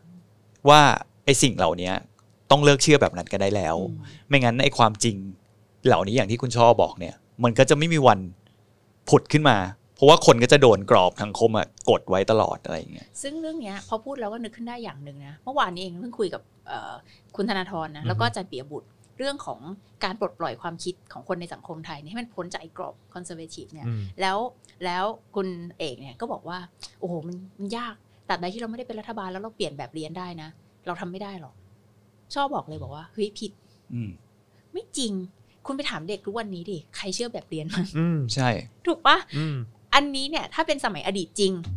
คุณจะเปลี่ยนกรอบคิดคนเนี่ย คุณต้องเปลี่ยนแบบเรียนอืม ไม่ได้หมายความว่าแบบเรียนไม่ควรจะต้องเปลี่ยนนะก็ควรอืมเพราะว่าแย่มากนะคะอืมแบบเรียนครับประเทศไทยเห็ไม่นเอาด้วยฮะแต่ว่าไม่จำเป็นเสมอไปที่คุณจะทลายกรอบความคิดคนต้องเปลี่ยนแบบเรียนอืมเพราะว่าทุกคนทุกวันนี้ไม่มีใครสนใจเรื่องความรู้ต่างๆ จากแบบเรียนแล้วเต็มทุกคนที่ก็แค่ทุกตอบตอบให้ถูกเพื่อเออเพื่อให้ได้คะแนนก็ตอเท่าบนั้นให้แหละถูกเพื่อให้ได้คะแนนแต่ว่าอืมสิ่งที่เขาเชื่อเนี่ยเจนเนี้ยคนสิ่งที่เขาเชื่อคือสิ่งที่เขาหาด้วยตัวเองนะอืมอืมหรือสิ่งที่เอาเอาแบบพูดกันแบบแบบ generalize มากก็คือ สิ่งที่อินฟลูเอนเซอร์ที่เขาเชื่อมั่นพูด กับสิ่งที่เขาหาด้วยตัวเองอืมอืมเพราะฉะนั้นน่ะ เราจะทลายกรอบความคิดของคนรุ่นเนี้ยตามหาความจริงเป็นหนึ่งในตัวอย่างเล็ก ๆ นะ เป็นหนึ่งในตัวอย่างเล็ก ๆ ว่า คุณไม่ต้องเปลี่ยนแบบเรียนเลยอืมคุณแค่จุดประกายความสนใจให้กับคน แล้วเขาพร้อมมากที่จะออกไปตามหาข้อมูลด้วยตัวเอง แล้วอย่ามาพูดนะว่า โอ้โห ตามหาข้อมูลด้วยตัวเองนะอืม fake news เยอะแยะ คุณก็อืมไปแบบยัดเยียดความจริงอะไรใส่หัวพวกเขาเดี๋ยวนะคะอืม คนยุคนี้เขาไม่โง่เลยนะคะอืมแล้วคุณเนี่ยไม่มีทางผูกขัดความจริงได้อีกต่อไปแล้ว คือมัน search ไปมันก็เจออะไรเยอะแยะไปหมด ถ้าเขาจะไปเจอข่าวปลอมข่าวลวงอะไรบ้างนะ คุณเชื่อมั่นในความเป็นมนุษย์และวิจารณญาณของมนุษย์อะอืมโอเค เราอาจจะต้องส่งเสริมเรื่องของความรู้เท่าทันสื่อ media literacy ในโรงเรียนมหาลัยมากขึ้นนะ ไม่ต้องไปเปลี่ยนบทแบบเรียนหรอกอือฮึเอาอันเนี้ยให้ได้ก่อนอืมแล้วแค่นั้นนะชอบคิดว่า ทุกคนหาความรู้ด้วยตัวเองแล้วใช้วิจารณญาณอืมคือแน่นอนเขาไปหาในเน็ตเขาก็ต้องเจอจริงบ้างปลอมบ้างข่าวไบแอสบ้างอะไรบ้างเนี่ย แต่ว่าคุณจงเชื่อในความเป็นมนุษย์เถอะอืมมันเขาไปอ่านอะไรแล้วเขาก็จะกลั่นกรองด้วยตัวเองอะแล้วสุดท้ายเขาก็จะเชื่อในสิ่งที่ ที่เขาเห็นแล้วเขาไปตรวจสอบข้อมูลด้วยตัวเองอะอืมคุณแค่ส่งเสริมให้เขาใช้วิจารณญาณหน่อยละกัน อย่าแบบอ่านซอสบทความเดียวแล้วก็จบเลย ฉันเชื่อแล้วว่าสิ่งนี้เป็นจริงอืมซึ่งในปัจจุบันก็ไม่มีแล้วปะอืมมันไม่มีแล้วทุกคนเขาก็เซิร์ชนู่นนี่นั่นนั่นเขาก็แชร์ข้อมูลคุยกันอะไร เยอะไปหมดนะชอบคิดว่า เนี่ยแหละ ยุคโซเชียลมีเดียให้เราเรื่องนี้นะอืมโลกดิจิทัลให้เราเรื่องนี้ก็คือ การแสวงหาข้อมูลความรู้เนี่ย เพียงแค่คุณจุดประกายความสนใจให้คน เขาพร้อมที่จะไปทำต่อด้วยตัวเองอืมสิ่งเดียวที่คุณจะต้องทำถ้าหากว่าคุณอยากจะจุดประกายเรื่องอะไรเนี่ย คุณคุณหาทางทัชหาทางแตะปุ่มอัตโนมัติของการหาข้อมูลให้ได้อะทำยังไงให้เขาสนใจอืมเมื่อเขาสนใจแล้ว เขาไปแล้วก็ข้อมูลมันรออยู่ เต็มไปหมดในโลกอินเทอร์เน็ตอืมมันต้องเปลี่ยนให้คนแบบเริ่มตั้งคำถามในทุกอย่างอะอืมอย่างที่เราคุยกันตลอดแบบ ไม่ว่าจะเป็นปัญหาอะไร ก็ตั้งคำถามไปเพีที่ยงแต่ว่าสังคมเราก็ต้องยอมรับว่ามันก็มีเรื่องบางเรื่องที่ตั้งคำถามไม่ได้ ตั้งได้อืมอืมอาจจะตั้งได้แบบสาธารณะบ้างไม่สาธารณะบ้างอืมไม่มีใครห้ามการตั้งคำถามได้หรอกค่ะทุกวันนี้อืมเพียงแต่ว่าเสรีขอบเขตเสรีภาพในการแสดงออกมันอาจจะมากน้อยต่างกันไปในแต่ละเรื่องนะอืมแต่ว่าชอบคิดว่าโลกทุกวันนี้ไร้พรมแดนในเรื่องของความคิดอืมจริง ๆ โลกทุกยุคแหละอืมไม่มีอะไรปิดกั้นความคิดคนได้หรอกอืมเพียงแต่ว่าเสรีภาพในการแสดงความคิดออกมานั้น มันถูกปิดกั้นมาก มากบ้างน้อยบ้างต่างกันไป ตามคุณภาพรัฐบาลอืมและและความยืดหยุ่นความคอนเซอร์เวทีฟของสังคมอืมในยุคนั้นๆอืนะมแต่ชอบคิดว่า คุณห้ามความคิดคนไม่ได้อะอืมยิ่งห้ามก็ยิ่งยุอืมยิ่งห้ามก็ยิ่งคิด จริง ๆ นะ แล้วยิ่งห้ามการแสดงออก สักวันน่ะเขื่อนที่มันถูกกักไว้อะพอมันระเบิดออกมาคุณรับมือไม่ไหวนะอืมอืมอืมเอิ่มคือผมรู้สึกดีใจมากเลยนะฮะที่แฮชแท็กตามหาความจริงได้ได้รับ กระแสแบบตอบรับแล้วก็ความสนใจเยอะขนาดนี้ แล้วก็แม้ว่าจะเป็นห่วงด้วยเหมือนกัน ในเรื่องของการที่เขาจะเสกอะไรสักอย่างนะฮะเสกหนังข้อกฎหมายควายเข้าท้องอะไรสักอย่างที่แบบว่าที่แบบ กูจะเอาเรื่องมึงให้ได้อะอืมะไก็ที่เราบอกกันว่า เออ เหมือนตำรวจเรียกเราแล้วก็เดินวนรถ เออใช่เดินวนว่าแล้วดูแบบสิว่าแบบผิดมีอะไรวะ จะเล่นเออะไรอได้บ้างวะเนี่ยอะไรเงี้ย คือแบบโอเค คือแบบผมถือว่าแบบดีใจดีใจ เพราะว่าคือเราเองอย่างผมทำรายการทำอะไรมาก็พยายามพูดอยู่ทุกปีอะหรือว่าแบบผ่านไปสักห้า episode กูก็ต้องย้อนกลับมาเรื่องนี้อยู่ดี เพราะว่ามันเป็นความจริงที่มันเกิดขึ้น แล้วก็มันยังไม่มีคนรับผิดชอบสักทีนะครับไม่ว่าจะเหตุการณ์ไหนเหตุการณ์เดือนตุลาเหตุการณ์เดือนพฤษภาก็ถือว่าเป็นความรุนแรงที่ สร้างความสูญเสีย แล้วก็แล้วก็คนไม่ควรลืมอะแต่ในขณะเดียวกันเนี่ยเวลาผ่านไปเรื่อยๆเนี่ยเราก็เห็นถึงการที่ว่าโอเคแบบความทรงจำมันก็มีเลือนหายไปบ้าง หรือว่าอาจจะถูกหยิบยกขึ้นมาเป็นครั้งเป็นคราว เท่านั้นในแต่ละปี แต่สิ่งที่สำคัญที่สุดก็คือว่าความรับผิดชอบ หรือคนที่จะต้องมารับผิดชอบ กับความเสียหายที่มันเกิดขึ้นเนี่ยมันเวลามันผ่านไปเรื่อยๆ ผ่านไปเรื่อยๆ คุณชอบคิดว่ามันมันจะสายไปไหมฮะกับการที่ที่คนที่เกี่ยวข้องกับความเสียหายหรือความสูญเสียเหล่านั้นน่ะจะต้องชดใช้ หรือว่ามันอืมกลับมาชดเชย ความยุติธรรมที่ล่าช้าก็คือความอายุติธรรมถูกไหมคะอืมเอ่อจริง ๆ ชอบเชื่อว่าอันนี้พูดแบบเบสิกก่อนนะครับมันไม่มีอะไรชดเชย แม่ที่สูญเสียลูกสาวได้หรอกไม่มีอะไรชดเชยพ่อที่สูญเสียลูกชายได้หรอกอืมแต่ว่าการชดเชยนั้นคืออะไร การชดเชยคือรูปแบบของการยอมรับ ว่าคุณได้ทำผิดอือืมมเมื่อคุณทำผิดคุณจึงต้องชดใช้อืมสิ่งที่เขาที่เราจะต้องคืนเขาเนี่ย ไม่ใช่เงินอืมไม่ใช่ความช่วยเหลือการเยียวยา แต่มันคือการยอมรับว่า คุณคือผู้กระทำผิดและอือฮึคุณกระทำผิดต่อเขาอืมและคุณได้ตระหนักแล้วว่านั่นคือสิ่งที่ผิดอืมจึงนำมาซึ่งการเยียวยา แล้วเชื่อว่านั่นคือสิ่งที่ครอบครัวของคนที่สูญเสียเนี่ยเขาเฝ้ารออืมถูกไหมคะเขาเฝ้ารอ ถามว่ามันช้าไปไหม แน่นอนค่ะมันช้าไปสิบปีนะคะใช่สิบปี หรือว่าถ้าคุณแม่นับถึงพะเยาเหตุการณ์ก่อนหน้านั้นอีกนะฮะคุณพะเยาอัครหาสนี่เป็นตัวอย่างที่แบบอือฮึน่าเศร้าอือฮึน่าเศร้าแบบไม่รู้จะว่ายังไงนะ แม่คนหนึ่งที่สูญเสียลูกสาวไป เพราะว่าลูกสาวเป็นพยาบาลอาสาอืมที่ไปอยู่ในที่ชุมนุม และอยู่ในวัดและถูกยิงตาย แล้วมีกระสุนสิบเอ็ดนัดนะอืมที่ยิงเธอเนี่ย แล้วพอแม่เขามาเรียกร้องเนี่ย แม่เขาโดนคดีอะใช่ แล้วทุกวันนี้ตำรวจเนี่ยล่าสุดก็เป็นข่าวใช่ไหมว่าตำรวจโทรมาถามว่าแบบอืมจะจับจะทำอะไรไหมพอจะอืมครบรอบปีของพฤษภาโทรสะดึกทีก็เชียวอืมก็บอกว่าต้องโทรเช็คอือฮึเฮ้ยนี่ประชาชนนะอืมนี่ประชาชนนะ นี่คือเราแทบจะเป็นนักโทษในคุกอยู่แล้วนะอืมมันไม่ใช่อืมในทางหนึ่ง ช้าไปแล้ว ในทางหนึ่งไม่มีอะไรหรอกเยียวยาความสูญเสียที่พ่อแม่ต้องสูญเสียลูกได้เอ่อครอบครัวต้องสูญเสีย หัวหน้าครอบครัว พ่อหรือแม่หรือเสาหลักครอบครัวได้เนี่ย แต่ในทางหนึ่งนะ ถ้าคุณไม่ทำอะไรเลย ถ้าคุณไม่ทำอะไรเลย สิ่งนั้นคือความความเลวร้ายไม่ใช่ต่อครอบครัวผู้สูญเสียด้วยนะมันคือความเลวร้ายต่อสังคมอะอืมเพราะมันคือการสร้างบรรทัดฐานว่า ประเทศนี้เนี่ย ถ้ามีอำนาจขอเพียงมีอำนาจ คุณทำอะไรก็ไม่ผิด อืมอืมคุณจะสร้างประเทศที่ไม่มีขือมีแปรแบบนั้นจริง ๆ ใช่ไหม คุณจะสร้างประเทศที่ขอเพียงมีอำนาจ คุณฆ่าคนร้อยคนกลางเมืองหลวง มีภาพเผยแพร่ออกไปทั่วโลก ก็ไม่ผิดใช่ไหมอืมอืมนี่ไม่ใช่เรื่อง ไม่ใช่เรื่องของพ่อคนหนึ่งหรือแม่คนหนึ่งครอบครัวคนหนึ่งนะนี่คือเรื่องว่าตกลงคุณ คุณบอกว่าคุณรักชาติเนี่ยชายชาติทหารอืมรักชาติ รักประเทศไทย คุณกำลังทำให้ประเทศนี้เนี่ย มีบรรทัดฐานที่ว่าขอเพียงมีอำนาจ แม้แต่ฆ่าคนตายเป็นร้อยกลางเมืองก็ไม่ผิดนะอืม นี่มันคือเรื่องใหญ่ขนาดนั้นนะมันเป็นเหมือนคำว่าชาติของเขากับคำว่าชาติของเรามันไม่เหมือนกันนะอืมนึกออกไหมมันเป็นเรื่องที่ที่น่าเศร้าแต่ว่าผมแค่รู้สึกเฉยๆนะ ว่าสิ่งที่มันสะท้อนออกมาล่าสุดเนี่ยหนึ่งสถาบันที่ต้องพูดถึงก็คืออย่างกองทัพอืมก็เป็นสถาบันที่ตอนนี้เนี่ยภาพลักษณ์ก็ในสายตาของคนรุ่นใหม่ มันมันไม่เหมือนเดิมอีกต่อไปอ่าฮะ ในมุมมองคุณชอบคิดว่ายังไงฮะกับสถาบันกองทัพกับการที่มีอำนาจในด้านการเมือง แล้วก็มีอำนาจมากมายเหลือเกินในประเทศไทย ประเทศนี้รัฐประหาร 13 ครั้งครับใช่ไหมคะประเทศนี้มีการสังหารหมู่อือฮึกลางเมืองโดยอืมทหารเนี่ยสี่ครั้งอือฮึอย่างต่อือฮึำนะคะ ที่เกิดขึ้นเฉพาะในกรุงเทพนะคะครับสี่ครั้งใหญ่ก็คือสองครั้งตุลาสองครั้งพฤษภาอือฮึถามว่าทั้งหมดนี้เนี่ย ใจกลางของปัญหาคืออะไร คือกองทัพนะอืมอืมใจกลางของปัญหาคือกองทัพสองเรื่องใหญ่มากที่เกิดขึ้นในประวัติศาสตร์การเมืองไทยรัฐประหาร 13 ครั้ง สังหารหมู่กลางเมือง 4 ครั้งเนี่ย เกิดจากกองทัพทำหน้าที่ที่ไม่ใช่หน้าที่ของตัวเองอืมก็คือแทนที่คุณจะไปฆ่าอริราชศัตรูอืมคุณฆ่าประชาชนอืมแทนที่คุณจะเอ่อทำหน้าที่พิทักษ์ประเทศชาติ คุณกลับเข้ามาสังหารรัฐ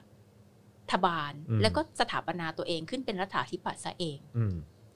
นี่จึงเป็นเมสเซจสำคัญมากที่เราอยากจะสื่อในงานพฤษภา 3553 ความจริงต้องปรากฏอืมความจริงที่ต้องปรากฏก็คืออะไร ก็คือว่านอกจากเรื่องวัฒนธรรมพ้นผิดลอยนวลแล้ว ความจริงที่ต้องปรากฏแล้วทุกคนจะต้องจะต้องตระหนักว่านี่มันมันเรื่องใหญ่ในสังคมไทยนะ ก็คือการปฏิรูปกองทัพอืมการปฏิรูปกองทัพ มันมีอยู่ช่วงหนึ่งนะที่เราเรารู้สึกว่าโอ้โห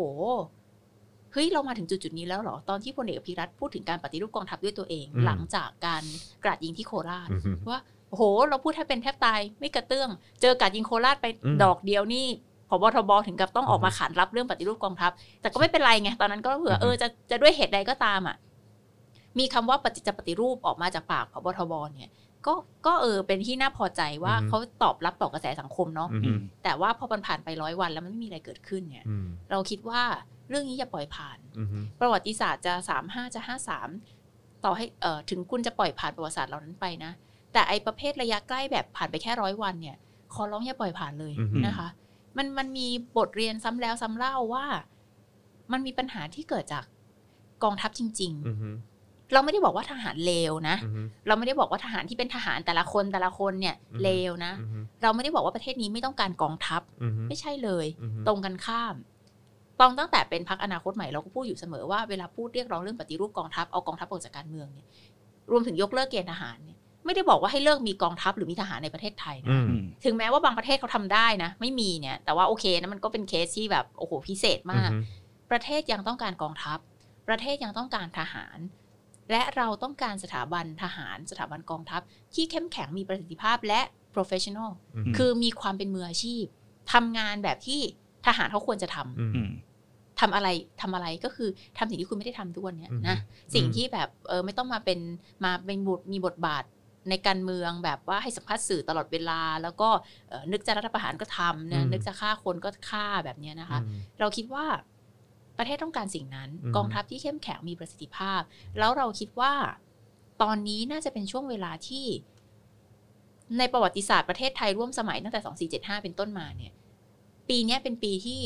ประชาชนทั้งประเทศมีความเห็นตรงกันมากที่สุดแล้วอืมเรื่องปฏิรูปกองทัพอืมตั้งแต่เหตุกราดยิงโคราชตั้งแต่กระแสเรื่องยกเลิกเกณฑ์ทหาร ซึ่งโอ้โหไปไหนทุกคนก็แบบไม่มีใครอยากเป็นทหารเกณฑ์เอ่อรวมถึง เราหวังว่านะ การรำลึกเดือนพฤษภาเนี่ยก็คงจะเป็นอีกอีกส่วนหนึ่งนะคะเอ่อบวกกับปัญหาการเมืองที่ผ่านๆมาการบริหารงานของรัฐบาล ผลพวงจากการรัฐประหารเอ่อ4957 ที่ผ่านมาเนี่ย เราคิดว่าโดยรวมๆแล้วเนี่ย นี่คือช่วงเวลาที่ สำคัญที่สุดที่ถ้าไม่ผลักดันเรื่องปฏิรูปกองทัพ ในตอนนี้เนี่ยก็คงไม่มีช่วงเวลาไหนที่จะทำได้อีกแล้วอือฮึมันเป็นช่วงเวลาที่ประชาชน ไม่ใช่แค่คนรุ่นใหม่ คนรุ่นใหม่ที่เขาชัดเจนมากอยู่แล้วแล้วเขาอือฮึอยากให้กองทัพเอ่อปรับบทบาทของตัวเอง แต่ว่าเขาเชื่อว่าคนรุ่นอื่น ๆ นะ generation X Y ก็ตามเนี่ยเขาก็เริ่มเห็นสอดคล้องกันกันไปมากแล้วนะคะ คงไม่ใช่ร้อยเปอร์เซ็นแน่นอนอืมแต่ว่า ก็เห็นสอดคล้องกันไปมากแล้วว่า เออกองทัพจำเป็นต้องปฏิรูปให้เข้มแข็งมีประสิทธิภาพ เป็นมืออาชีพแล้วออกจากการเมืองสักทีอือฮึออกจากการเมืองแล้วไปเป็นรั้วของชาติที่เข้มแข็งจริง ๆ นะคะ ไม่ต้องมาอยู่ในบ้านนะอือฮึเออไปเป็นรั้วอืมอยู่รอบๆก็พอแล้ว คิดว่าเขาจะทำไหมครับ เพราะว่าพฤติกรรมเขามันดูแบบปลิ้นปล้อนอะเออ ให้โอกาสเขานิดนึง ให้จะให้โอกาสยังไงคือแบบว่าฆ่าฆ่าประชาชนก็ฆ่ามาแล้วนะยึดอำนาจก็ยึดมาแล้วนะ นี่ฉันต้องมานี่นั่งยังแก้ต่างให้ดิฉันเป็นก็นั่นน่ะสิพลกำลังโทจะถามคงว่าชีพตันตราวานิชเออโฆษกกลาโหมนะคะมาเอง ครับผม เราคาดหวังอะไรจากคนปลิ้นปล้อนอย่างเงี้ยได้ด้วยเขาฮะเป็นชายชาติทหารนะคะเขาต้องรักษาสัจจะยิ่งชีพคนหนึ่งบอกว่าจะไม่ยึดอำนาจก็ยึดอำนาจ แล้วตอนนี้ก็มีอำนาจสูงสุดในประเทศนี้แหละนะครับ แล้วอีกคนหนึ่งก็บอกว่าจะปฏิรูป แต่ว่าผ่านมาร้อยวันก็ไม่เห็นอะไรเกิดขึ้นเขาปฏิรูปแล้ว ปฏิรูปอะไรเขาเงียบ เกี่ยวอะไรคือเออคือคำพูดเนี่ยนะนั่นไงผมเดี๋ยวผมเดี๋ยวรู้สึกนั่นเลยขอ รู้สึกเหมือนแบบ คุณชอบคุณชอบกำลังบอกว่าพยายามจะแบบปก Protect ป้องให้อยู่กองทัพนะเนี่ยเอเอออครับผม คำพูดเนี่ยนะ เมื่อเราพูดออกมาแล้วเนี่ย มันครับ เป็นนายเราใช่ไหมคะ ใช่ครับอือฮึเพราะฉะนั้น คุณก็ต้องเชื่อว่าผู้บัญชาการทหารบกเมื่อพูดออกมาแล้วเนี่ย อืมจะทจะทำำอืม ต่อให้มันไม่ใช่ความจริงอืมหรือมันไม่ใช่ตรรกะที่ถูกต้องอือฮึคุณก็ต้องเชื่ออืมและต้องกดดันอืมคือต้องเรียกร้องอะอืมว่านี่ผู้บัญชาการทหารบกนะ ไม่ใช่เด็กอมมือจะได้ครับพูดแล้วก็เหมือนแบบถมน้ำลายไปเสร็จแล้วก็จบไม่มีอะไรเกิดขึ้นอืมคุณพูดแล้วคุณก็ต้องรับผิดชอบในคำพูดของตัวเองช่อยังถือว่า เออเราถามไปก่อนนะ ตอนนี้พยายามถามผ่านสื่อออืมคือเขาอาจจะทำก็ได้นะ แต่เขายังไม่ได้ออกข่าวอือฮึคือมันอาจจะมีการปฏิรูปภายในกองทัพอะไรหรือเปล่าอืมที่เราไม่อาจรู้ได้อืมเพราะฉะนั้นสิ่งที่เราเรียกร้องตอนนี้ก็คือ เราจำได้นะ ว่าคุณได้สัญญาไว้ว่าร้อยวัน คุณจะปฏิรูปกองทัพ อาจจะไม่เสร็จหรอกร้อยวันอืมสั้นเกินไป แต่ว่าคุณพูดเองว่า คุณจะทำให้เห็นเป็นรูปธรรม ว่ามันมีความเปลี่ยนแปลง เราจึงเรียกร้องหารูปธรรมนั้นอืมร้อยวันแล้วรูปธรรมที่ว่านั้น เป็นอย่างไรบ้างอืมความคืบหน้าในการปฏิรูปกองทัพเป็นอย่างไร แล้วเราคาดหวังว่าเขาทำในช่วงร้อยวันที่ผ่านมา ถ้าเขาไม่ได้ทำก็ให้มันรู้ไปว่าคำพูดของผู้บัญชาการฐานบกไม่มีความหมายอืมอืมโอเคโอเคอันนี้โอเคนะคะโอผมเคว่าผมว่าอันนี้แรงกว่าด่าอีกคือด่าแบบ inception น่ะเออใช่ด่าของด่าของด่าเขาเรียกว่ามี ศิลปะมากกว่าผม เออ เออ ของผมนี่จะแบบว่าจ้วงเออของเราแบบเออของเราแบบตรงเออครับผมเออเออครับผมนะฮะอะโอเค คือเท่าที่ฟังดูแล้วก็รู้สึกแบบดีใจอะฮะดีใจที่ที่เอ่อปรากฏการณ์นะครับปรากฏการณ์แฮชแท็กตามหาความจริงได้รับแบบ เขาเรียกว่าแบบการตอบรับที่ดีขนาดนี้ แล้วก็ได้รับการพูดถึงเยอะขนาดนี้ แล้วก็มีความหวังอย่างที่บอกคุณช่อไปเมื่อสักครู่นี้บอกว่าแบบกลัวเหลือเกินว่ามันจะเลือนหายไปเออความจริงมันจะเลือนหายไป คืออือฮึเวลาที่เราเลื่อนดูแฮชแท็กตามหาความจริงเนี่ยนะครับก็เจออะไรที่แบบว่าชุบชูจิตใจเยอะใช่ไหมอืมแต่หนึ่งในสิ่งที่เจอแล้วไม่ชุบชูจิตใจก็คือคำพูดเนี้ยอืมมีคนเยอะนะคะอือฮึบอกว่า ก็แบบไม่อยากจะพูดนะ แต่ว่าจำได้ไหมว่า ตอนเรา ติดแฮชแท็กวัน MDB ตอนเราติดแฮชแท็กป่าลอยต่ออะอืมโอ้โห เยอะมากเป็นแสนเป็นล้านวัน MDB นี่สามสี่ล้านนะคะอืมแบบก็ไม่มีอะไรเกิดขึ้นอือฮึสุดท้ายเขาก็แค่เงียบแล้วก็รอเรื่องเงียบหายไปอือฮึคนก็คุยกันเยอะบอกว่าเดี๋ยวแท็กเนี้ยก็คงเหมือนกันอือฮึก็คือติดกันเป็นแสนเป็นล้านแต่สุดท้ายแล้วก็ทำอะไรไม่ได้อือฮึแล้วก็ก็เงียบหายไปอือฮึก็คล้ายๆกับที่เราคุยกันไปแล้วว่า มันจะ make a difference ไหมอือฮึมันจะสร้างความมันจะสร้างการเปลี่ยนแปลงอะไรได้จริงไหมอืมในในไอ้ movement ของเราวันนี้เนี่ย ก็กลับไปตอบเหมือนเดิมอะชอบคิดว่า เราคาดหวังจากรัฐบาล ว่าจะออกมาแสดงความรับผิดชอบ โดยความคาดหวังนั้นน่ะเราก็รู้อยู่แล้วว่าจะไม่เป็นจริงอืมๆอืมแต่ก็ต้องคาดหวังเพราะมันเป็นสิ่งที่คุณต้องทำไงอืมคือเราต้องเรียกร้องเฮ้ยเราเป็นเจ้าของภาษีนะอืมเราเรียกร้องได้ใช่ไหมอือฮึถึงแม้ว่าเรียกร้องแล้วมันไม่ทำก็ตาอืมมแต่ว่าเราอืมต้องตั้งข้อเรียกร้องนะคะ เราอย่าถ่อมตัวอือฮึแต่ต่อให้เขาไม่ทำสิ่งที่มันเกิดขึ้นแล้วเนี่ยก็คือ ประชาชนตาสว่างแล้ว คนที่คนที่เขาเคยไม่รู้แล้วเขารู้เนี่ย เขาจะไม่กลับไปไม่รู้อีกนะคุณจรอือฮึถูกไหมอือฮึกลไกของความรู้กับความไม่รู้ก็คือ คุณเริ่มจากไม่รู้แล้วคุณรู้อือฮึพอคุณรู้แล้วคุณกลับไปไม่รู้ไม่ได้อืมอืมมันไม่มีทางย้อนกลับ มันเป็นมันเป็นสายน้ำไม่ไหลกลับแล้วอะอือฮึสายน้ำของความรู้ความจริงอะไรอืมบางแบบนี้เนี่ย เพราะฉะนั้นตอนนี้สิ่งที่เปลี่ยนไปแล้วก็คือ คนจำนวนมากขึ้นมากในสังคมไทย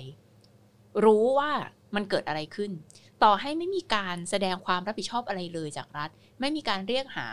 เอ่อการความยุติธรรมและการเยียวยาอือฮึให้กับผู้ที่สูญเสีย แต่อย่างน้อยที่สุด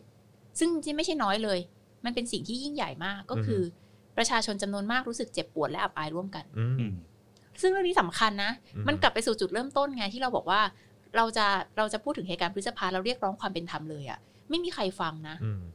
เพราะว่าคนที่อินคนที่เจ็บปวดเนี่ย มีอยู่กลุ่มนิดเดียวอะ่ะก็อืมก็ไม่นิดอะแต่เป็นคนเสียงเบาอืมนะอืมเป็นคนเสียงเบา แต่ถ้าเราอยากให้ทั้งสังคม มากที่สุดเท่าที่จะเป็นไปได้เนี่ยเขารู้สึกกับเรื่องนี้แล้วร่วมร่วมเรียกร้องความเป็นธรรมกับเราเนี่ย คุณต้องทำให้เขารู้สึกเจ็บปวดและอับอายก่อนอืมคุณทำให้เขารู้ความจริงว่ามีสิ่งนี้เกิดขึ้นอืมและเจ็บปวดและอับอายอืมซึ่ง ตามหาความจริงเนี่ย ได้ทำให้เกิดความรู้สึกเจ็บปวดและอับอายร่วมอืมขึ้นในสังคมไทย คุณไปอืมดูคนในในแท็กดิเป็นแสนเป็นล้านนะคนอืมล้านสองล้านที่อืมติดแท็กเนี่ยจำนวนแปดสิบเปอร์เซ็นต์อะ พูดว่าโอ้โหแบบน่าอายจริงอือฮึๆโหดเหี้ยมจริงๆอืมทำแบบนี้ได้ไง ความรู้สึกเนี้ยมันโอเคมันเป็นมันเป็นความรู้สึกที่มันอาจจะยังไม่เห็นเป็นรูปธรรมอะไรนะ แต่เรื่องเนี้ยสำคัญอืมเมื่อคุณรู้สึกเจ็บปวดและอับอายกับหน้าประวัติศาสตร์ตรงนี้เนี่ย ความรู้สึกนั้นเกิดขึ้นแล้วในใจ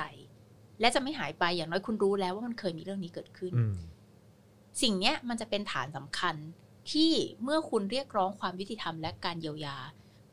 คุณจะได้รับการสนับสนุนเพิ่มมากขึ้นในวงกว้างอืมจากคนที่เขาเจ็บปวดและอับอายร่วมกับร่วมกับเราแล้วอืมอันเนี้ยมันเป็นงานระยะยาวค่ะอืมคือกว่าคุณจะเรียกร้องความเป็นธรรมให้วีรชน 14 ตุลา 6 ตุลาได้เนี่ย มันก็เป็นหลัก 20-30 ปีอืมเพราะฉะนั้นเอ่อพฤษภา 53 ผ่านไปแล้ว 10 ปี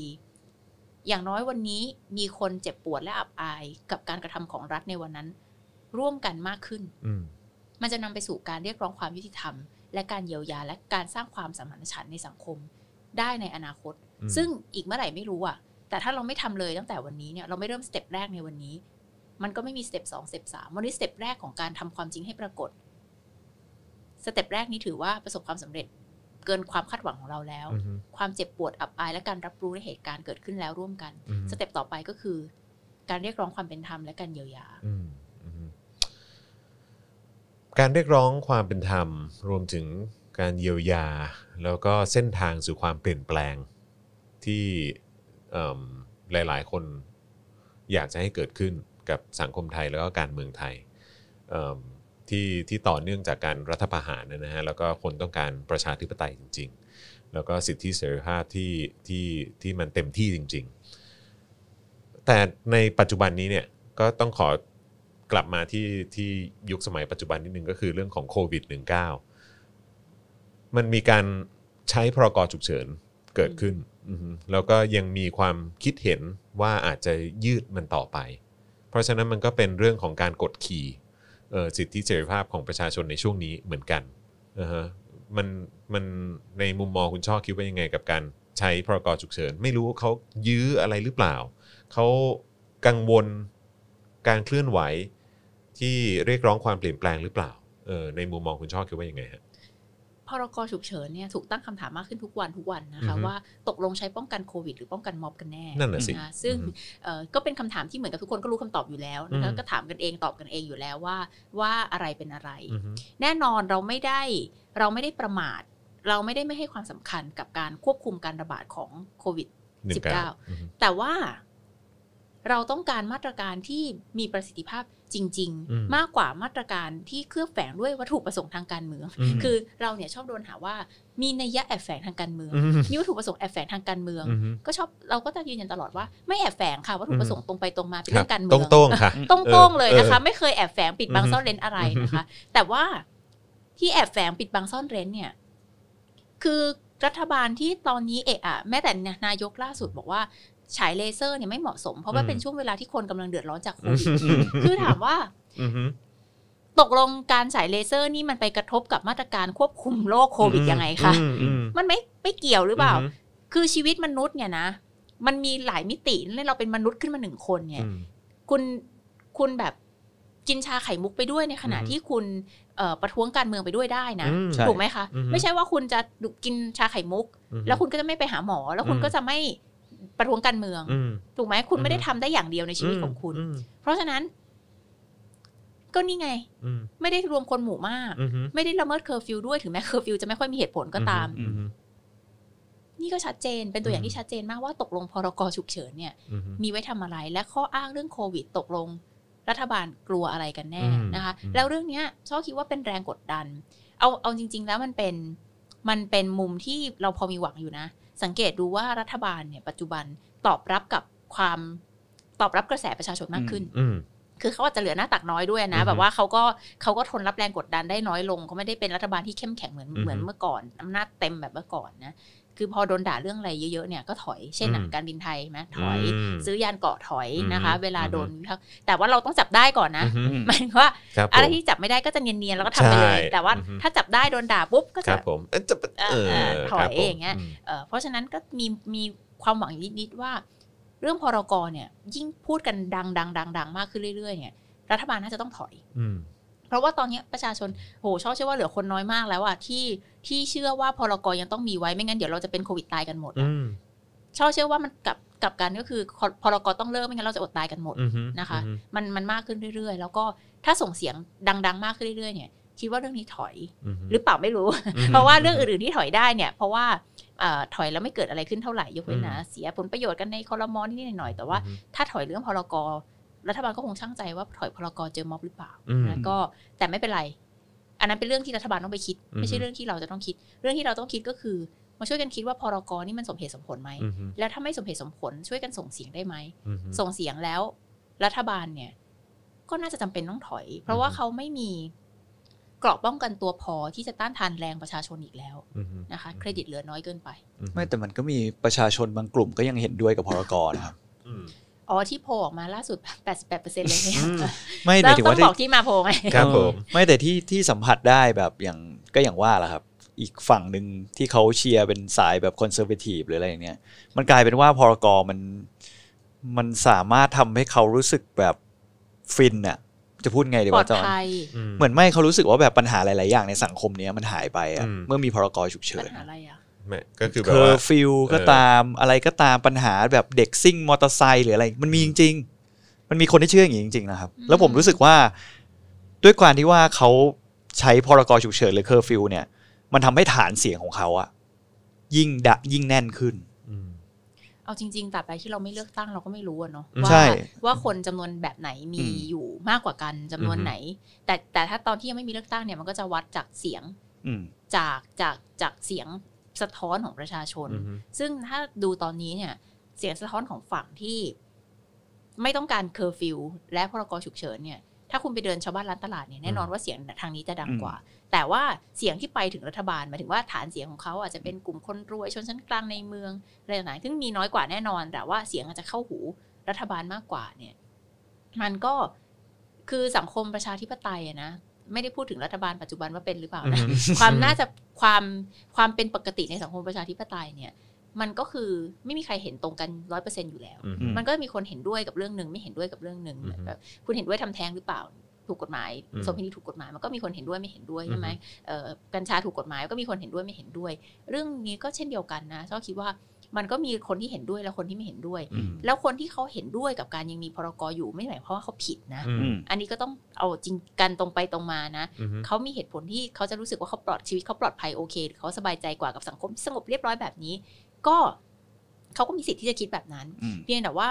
รัฐบาลจำเป็นต้องชั่งน้ำหนัก ทั้งผลได้ผลเสียที่จะเกิดขึ้นกับเศรษฐกิจอืมนะคะ กับ ไอ้ผลทางสาธารณสุขว่า โอ้โห ถ้าคุณปิดทุกอย่างก็แน่นอนมันก็ปลอดภัยกว่านะคะ แต่ว่าคุ้มกันไหมกับคนที่จะอดตาย คนที่ฆ่าตัวตายไปแล้ว คนที่จะฆ่าตัวตายอีกในอนาคตอีกเท่าไหร่ไม่รู้ คุ้มกันไหม นี่คือทางเลือกที่รัฐบาล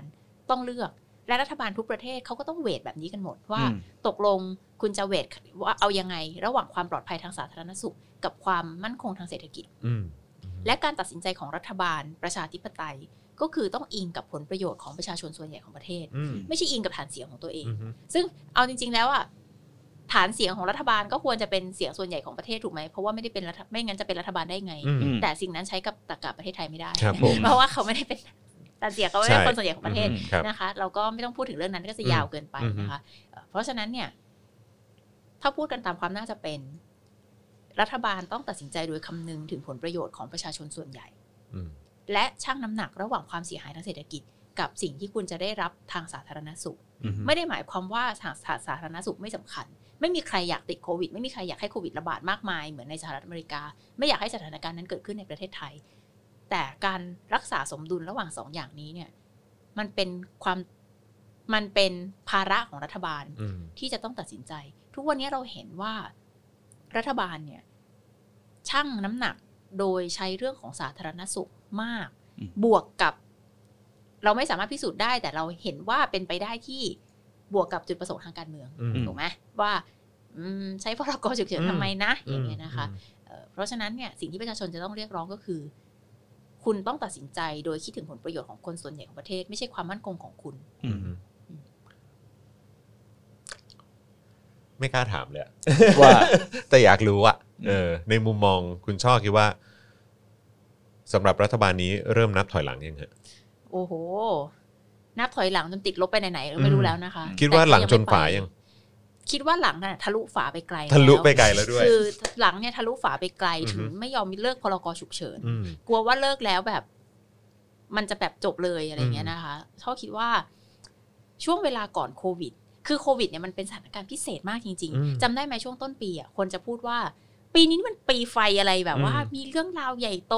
เต็มอืเต็มหไปดหมดเลยตั้งแต่ต้นปี แต่เราไม่คิดใช่ไหมว่าเนี่ยเกิดเรื่องใหญ่ขนาดโควิดอืมนะคะ ตอนนั้นน่ะคนก็เตือนแล้วแหละว่าอือฮึไอ้โควิดเนี่ยมันจะเพราะว่ามันตั้งแต่มกราใช่ไหมอือฮึตอนนั้นก็มีการเตือนกันในแวดวงสาธารณสุขแล้วล่ะว่า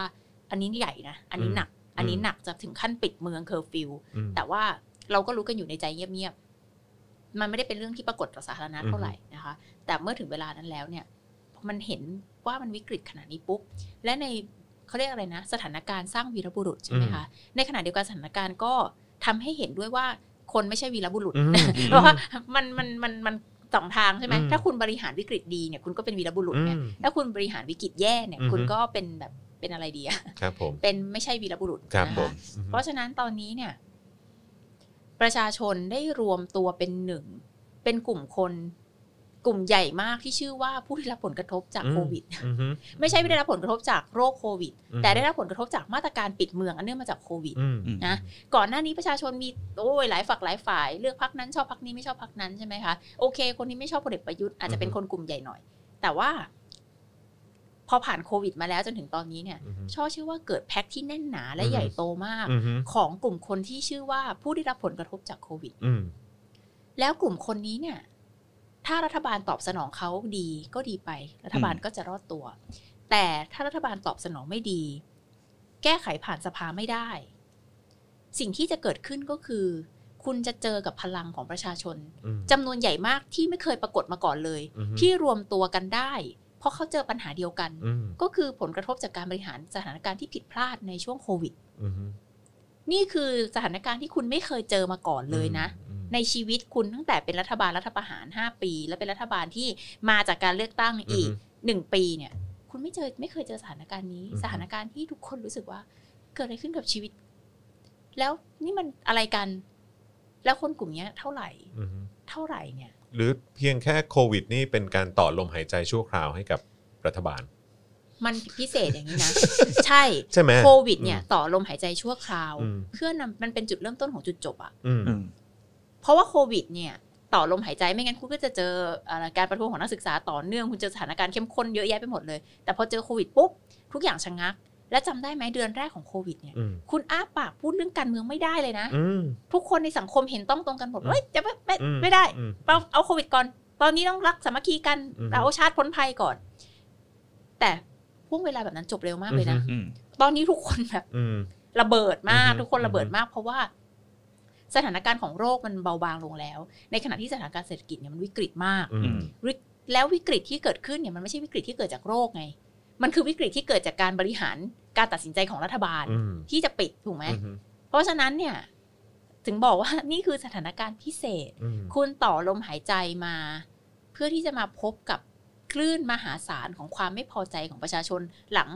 หลังสิ้นสุดระยะต่อเวลานั้นอืนะมอืมแต่ว่าเอางี้นะ ประเทศเนี้ยเรามองโลกในแง่ดีมากก็ไม่ได้ใช่ไหมคะคือเราผ่านเหตุการณ์เลวร้ายมาเกินไปครัที่บเราจะมองโลกในแง่ดีใช่ว่าแบบอืมเดี๋ยวประชาชนก็จะออกมาร่วมกันเรียกร้องแล้วพี่ก็จะยอมแพ้ลาออกกลับบ้านเลี้ยงหลาน มันคงไม่สวย No หรู way ขนาดนั้นนะคะ แต่ เมื่อสถานการณ์มาถึงจุดนี้อะไม่มีอะไรเหมือนเดิมอีกต่อไปอืม เครดิตรัฐบาลไม่เหมือนเดิม จริง ๆ คนพูดกันเยอะนะว่า รัฐบาลเครดิตดีขึ้นอืมเพราะว่าโอ้ย แจกเงินห้าพันมีสอสอเอาเข้าของไปแจกเยอะแยะไปหมดเลยนะคะอืมคนได้ประโยชน์จากรัฐบาลเยอะมเอาอันนี้ก็มีอืมไม่แน่ใจว่ามีเยอะเท่าไหร่แต่มันก็มีแหละอะอืมมันก็จะมีอืมนะคะ ที่คนที่รู้สึกว่าเฮ้ยได้อะอืมเฮ้ยค่าไฟก็ไม่ต้องเสียอะไรแบบเนี้ยนะคะ ก็คงจะมี ส่วนคนที่ไม่พอใจก็มาก ก็กลับมาสู่จุดเดิมอะถ้ายังไม่ใช่การเลือกตั้งเราก็ไม่รู้หรอกอืมแต่เราอาจจะไม่ใช่การเลือกตั้งเรารู้ได้เมื่อมีการลงถนนนะคะเอ่อเพราะฉะนั้นพรกก็เลยยังต้องคงอยู่ เพราะว่ารัฐบาลยังไม่พร้อมกับการพิสูจน์จำนวนอืมนะว่าว่ามันจะเกิดอะไรขึ้นช่อเชื่อว่า ประเทศไม่เป็นเหมือนเดิมอีกต่อไปอืมเศรษฐกิจจะสุดยาวอืมและมันไม่มีอะไรที่ผลักคนลงถนนได้มากไปกว่าปัญหาปากท้องอืมอืมนะอืมจริงอืมๆคือไม่ใช่ว่าเรื่องอุดมการณ์ทางการเมืองไม่สำคัญอืนะมแต่ตอนนี้เนี่ย เป็นช่วงเวลาที่ประชาชนมีคอนเซนแซสร่วมกันตระหนักร่วมกันความจริงปรากฏนะคะอือฮึโดยไม่ต้องตามหาว่า การเมืองกับปากท้องของพวกเขาเกี่ยวกันอืมเรื่องเนี้ยเราพยายามมากสมัยเป็นพรรคอนาคตใหม่ว่าทำยังไงให้คนเก็ตว่าเรื่องรัฐธรรมนูญกับเรื่องปากท้องมันเป็นเรื่องเดียวกันอืมเรื่องการเมืองกับเรื่องปากท้องมันเป็นเรื่องเดียวกัน ตอนเนี้ยทุกคนเก็ตตรงกันหมดเลยอืมคุณจะได้เงินเยียวยาเท่าไหร่ยังไงทันหนี้ธนาคารของคุณหนี้ผ่อนบ้านผ่อนรถของคุณตกลงจะได้รับการผ่อนผันหรือเปล่า ตกลงว่าจะฟื้นฟู SME ยังไง ตกลงว่าจะฟื้นฟูเกษตรกรยังไง จะเยียวยาเกษตรกรที่ได้รับการเอ่อผลกระทบจากโควิดยังไง ทั้งหมดนี้คือการเมืองหมดเลยอืนะมอืมเพราะมันคือรัฐจะเอาไงกับคุณถูกไหมอืมรัฐบาลจะจัดการยังไง รัฐบาลก็จะเห็นอกเห็นใจเกษตรกรชาวนาหรือเห็นใจในแบงก์ถูกว่าอืมถ้าเขาเห็นใจในแบงก์เขาก็ไม่ผ่อนผันหนี้ให้คุณ ถ้าเขาเห็นใจคุณเขาก็ผ่อนผันให้นะ ตอนเนี้ยนี่คือชัดเจนที่สุดแล้วทุกคนเห็นตรงกันว่า รัฐบาลที่ไม่เห็นอกเห็นใจเขาทำให้ปากท้องของพวกเขา ว่างเปล่าไม่มีอาหารเติมเต็มอืมกระเป๋าของพวกเขาว่างเปล่าไม่มีตังค์นะอืมเงินในธนาคารของพวกเขาว่างเปล่าอืมนี่คือช่วงเวลาที่การเมืองกับเศรษฐกิจมาบรรจบกัน เพราะแล้วแล้วเรื่องของปากท้องอะทุกคนต้องกิน ทุกคนต้องกิน แล้วทุกคนมีครอบครัวที่ต้องเลี้ยงนะเมื่อมันไม่ใช่คุณประยุทธ์เนี่ย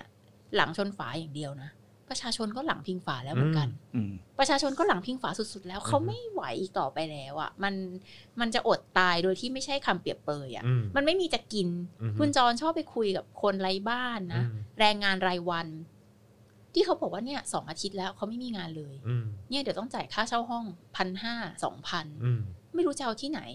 พอไม่รู้จะเอาที่ไหน เดี๋ยวเขาก็จะต้องเจ้าของบ้านเนี่ยไล่ชะเอยเจ้าของห้องเนี่ย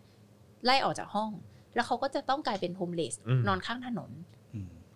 แล้วเนี่ยข้าวมื้อต่อไปก็ไม่รู้จะเอาอะไรกิน เนี่ยดีนะ วันนี้มีคนเนี่ยเขามาแจกข้าวก็มีรอดไปวันหนึ่งอืมมันคือแบบนั้นจริงอืมๆแล้วแบบเนี่ยข้างห้องเขาก็ป่วย เป็นคนป่วยติดเตียงเขาก็ไม่มีข้าวสาร จะกินเราก็ต้องแบ่งให้เขาแต่เราก็ไม่รู้จะแบ่งได้แค่ไหน เพราะเราเองก็ไม่มีเหมือนกันอืมนี่คือเรื่องที่เกิดขึ้นในประเทศไทย แล้วไม่ใช่คนคนสองคนที่เป็นแบบนี้ เป็นแสนเป็นล้านอืมคำว่าจะอดตายเกิดขึ้นจริงในสังคมไทยตอนนี้อืมแล้วเมื่อคนมันไม่รู้ไม่มีอะไรจะเสียอีกแล้วอะอือฮึคุณจรคือสู้ก็ตายไม่สู้ก็ตายอะลองสู้ไหมเผื่อมันจะแบบเกิดอะไรขึ้นบ้างอืมเป็นแบบนี้จริงอืมๆในสังคมไทย คุณอยู่ในห้องแอร์เนี่ย คุณอาจจะไม่ตระหนักถึงสิ่งนี้นะโดยเฉพาะแอร์ตึกไทยคู่ฟ้าเนี่ยคุณอาจจะไม่ตระหนัก แต่ถ้าคุณออกมาเดินอือฮึที่ชุมชน คุณออกมาเดินตลาดเดินถนนเนี่ย มันจะเห็นเลยว่า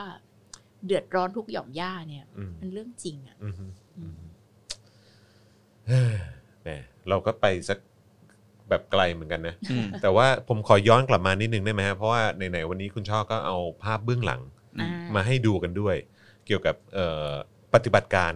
ไม่อยากใช้ปฏิบัติการเลย มันดูเหมือนแบบว่าปฏิบัติการทางทหารเออเออนะฮะแต่ขอว่า คืนพื้นที่เออนะขอฮะคืนพื้นที่ให้ประชาชน ใช่ค่ะ แต่ว่าอันนี้เป็นปฏิบัติการขอยิงเลเซอร์ เออ โปรดฟังอีกครั้งนะฮะเออช่วยเล่าให้ฟังหน่อยได้ไหมฮะว่าเบื้องหลังการการเออเหมือนจัด อีเวนต์ครั้งนี้ขึ้นมาเนี่ยเออมันแบบเป็นอีเวนท์ที่ไม่มีใครไปร่วมเลยนะเราเออทำกันเองอยู่ไม่กี่ใช่คนต้องเราต้องเล่าก่อนว่า ตอนที่เราเลือกตัดสินใจที่จะฉายโปรเจคเตอร์ฉายเลเซอร์เนี่ยครับก็เลือกสถานที่ใช่ไหมคะว่าเราจะฉายที่ไหนกันดีครับที่อ่าไม่แบบ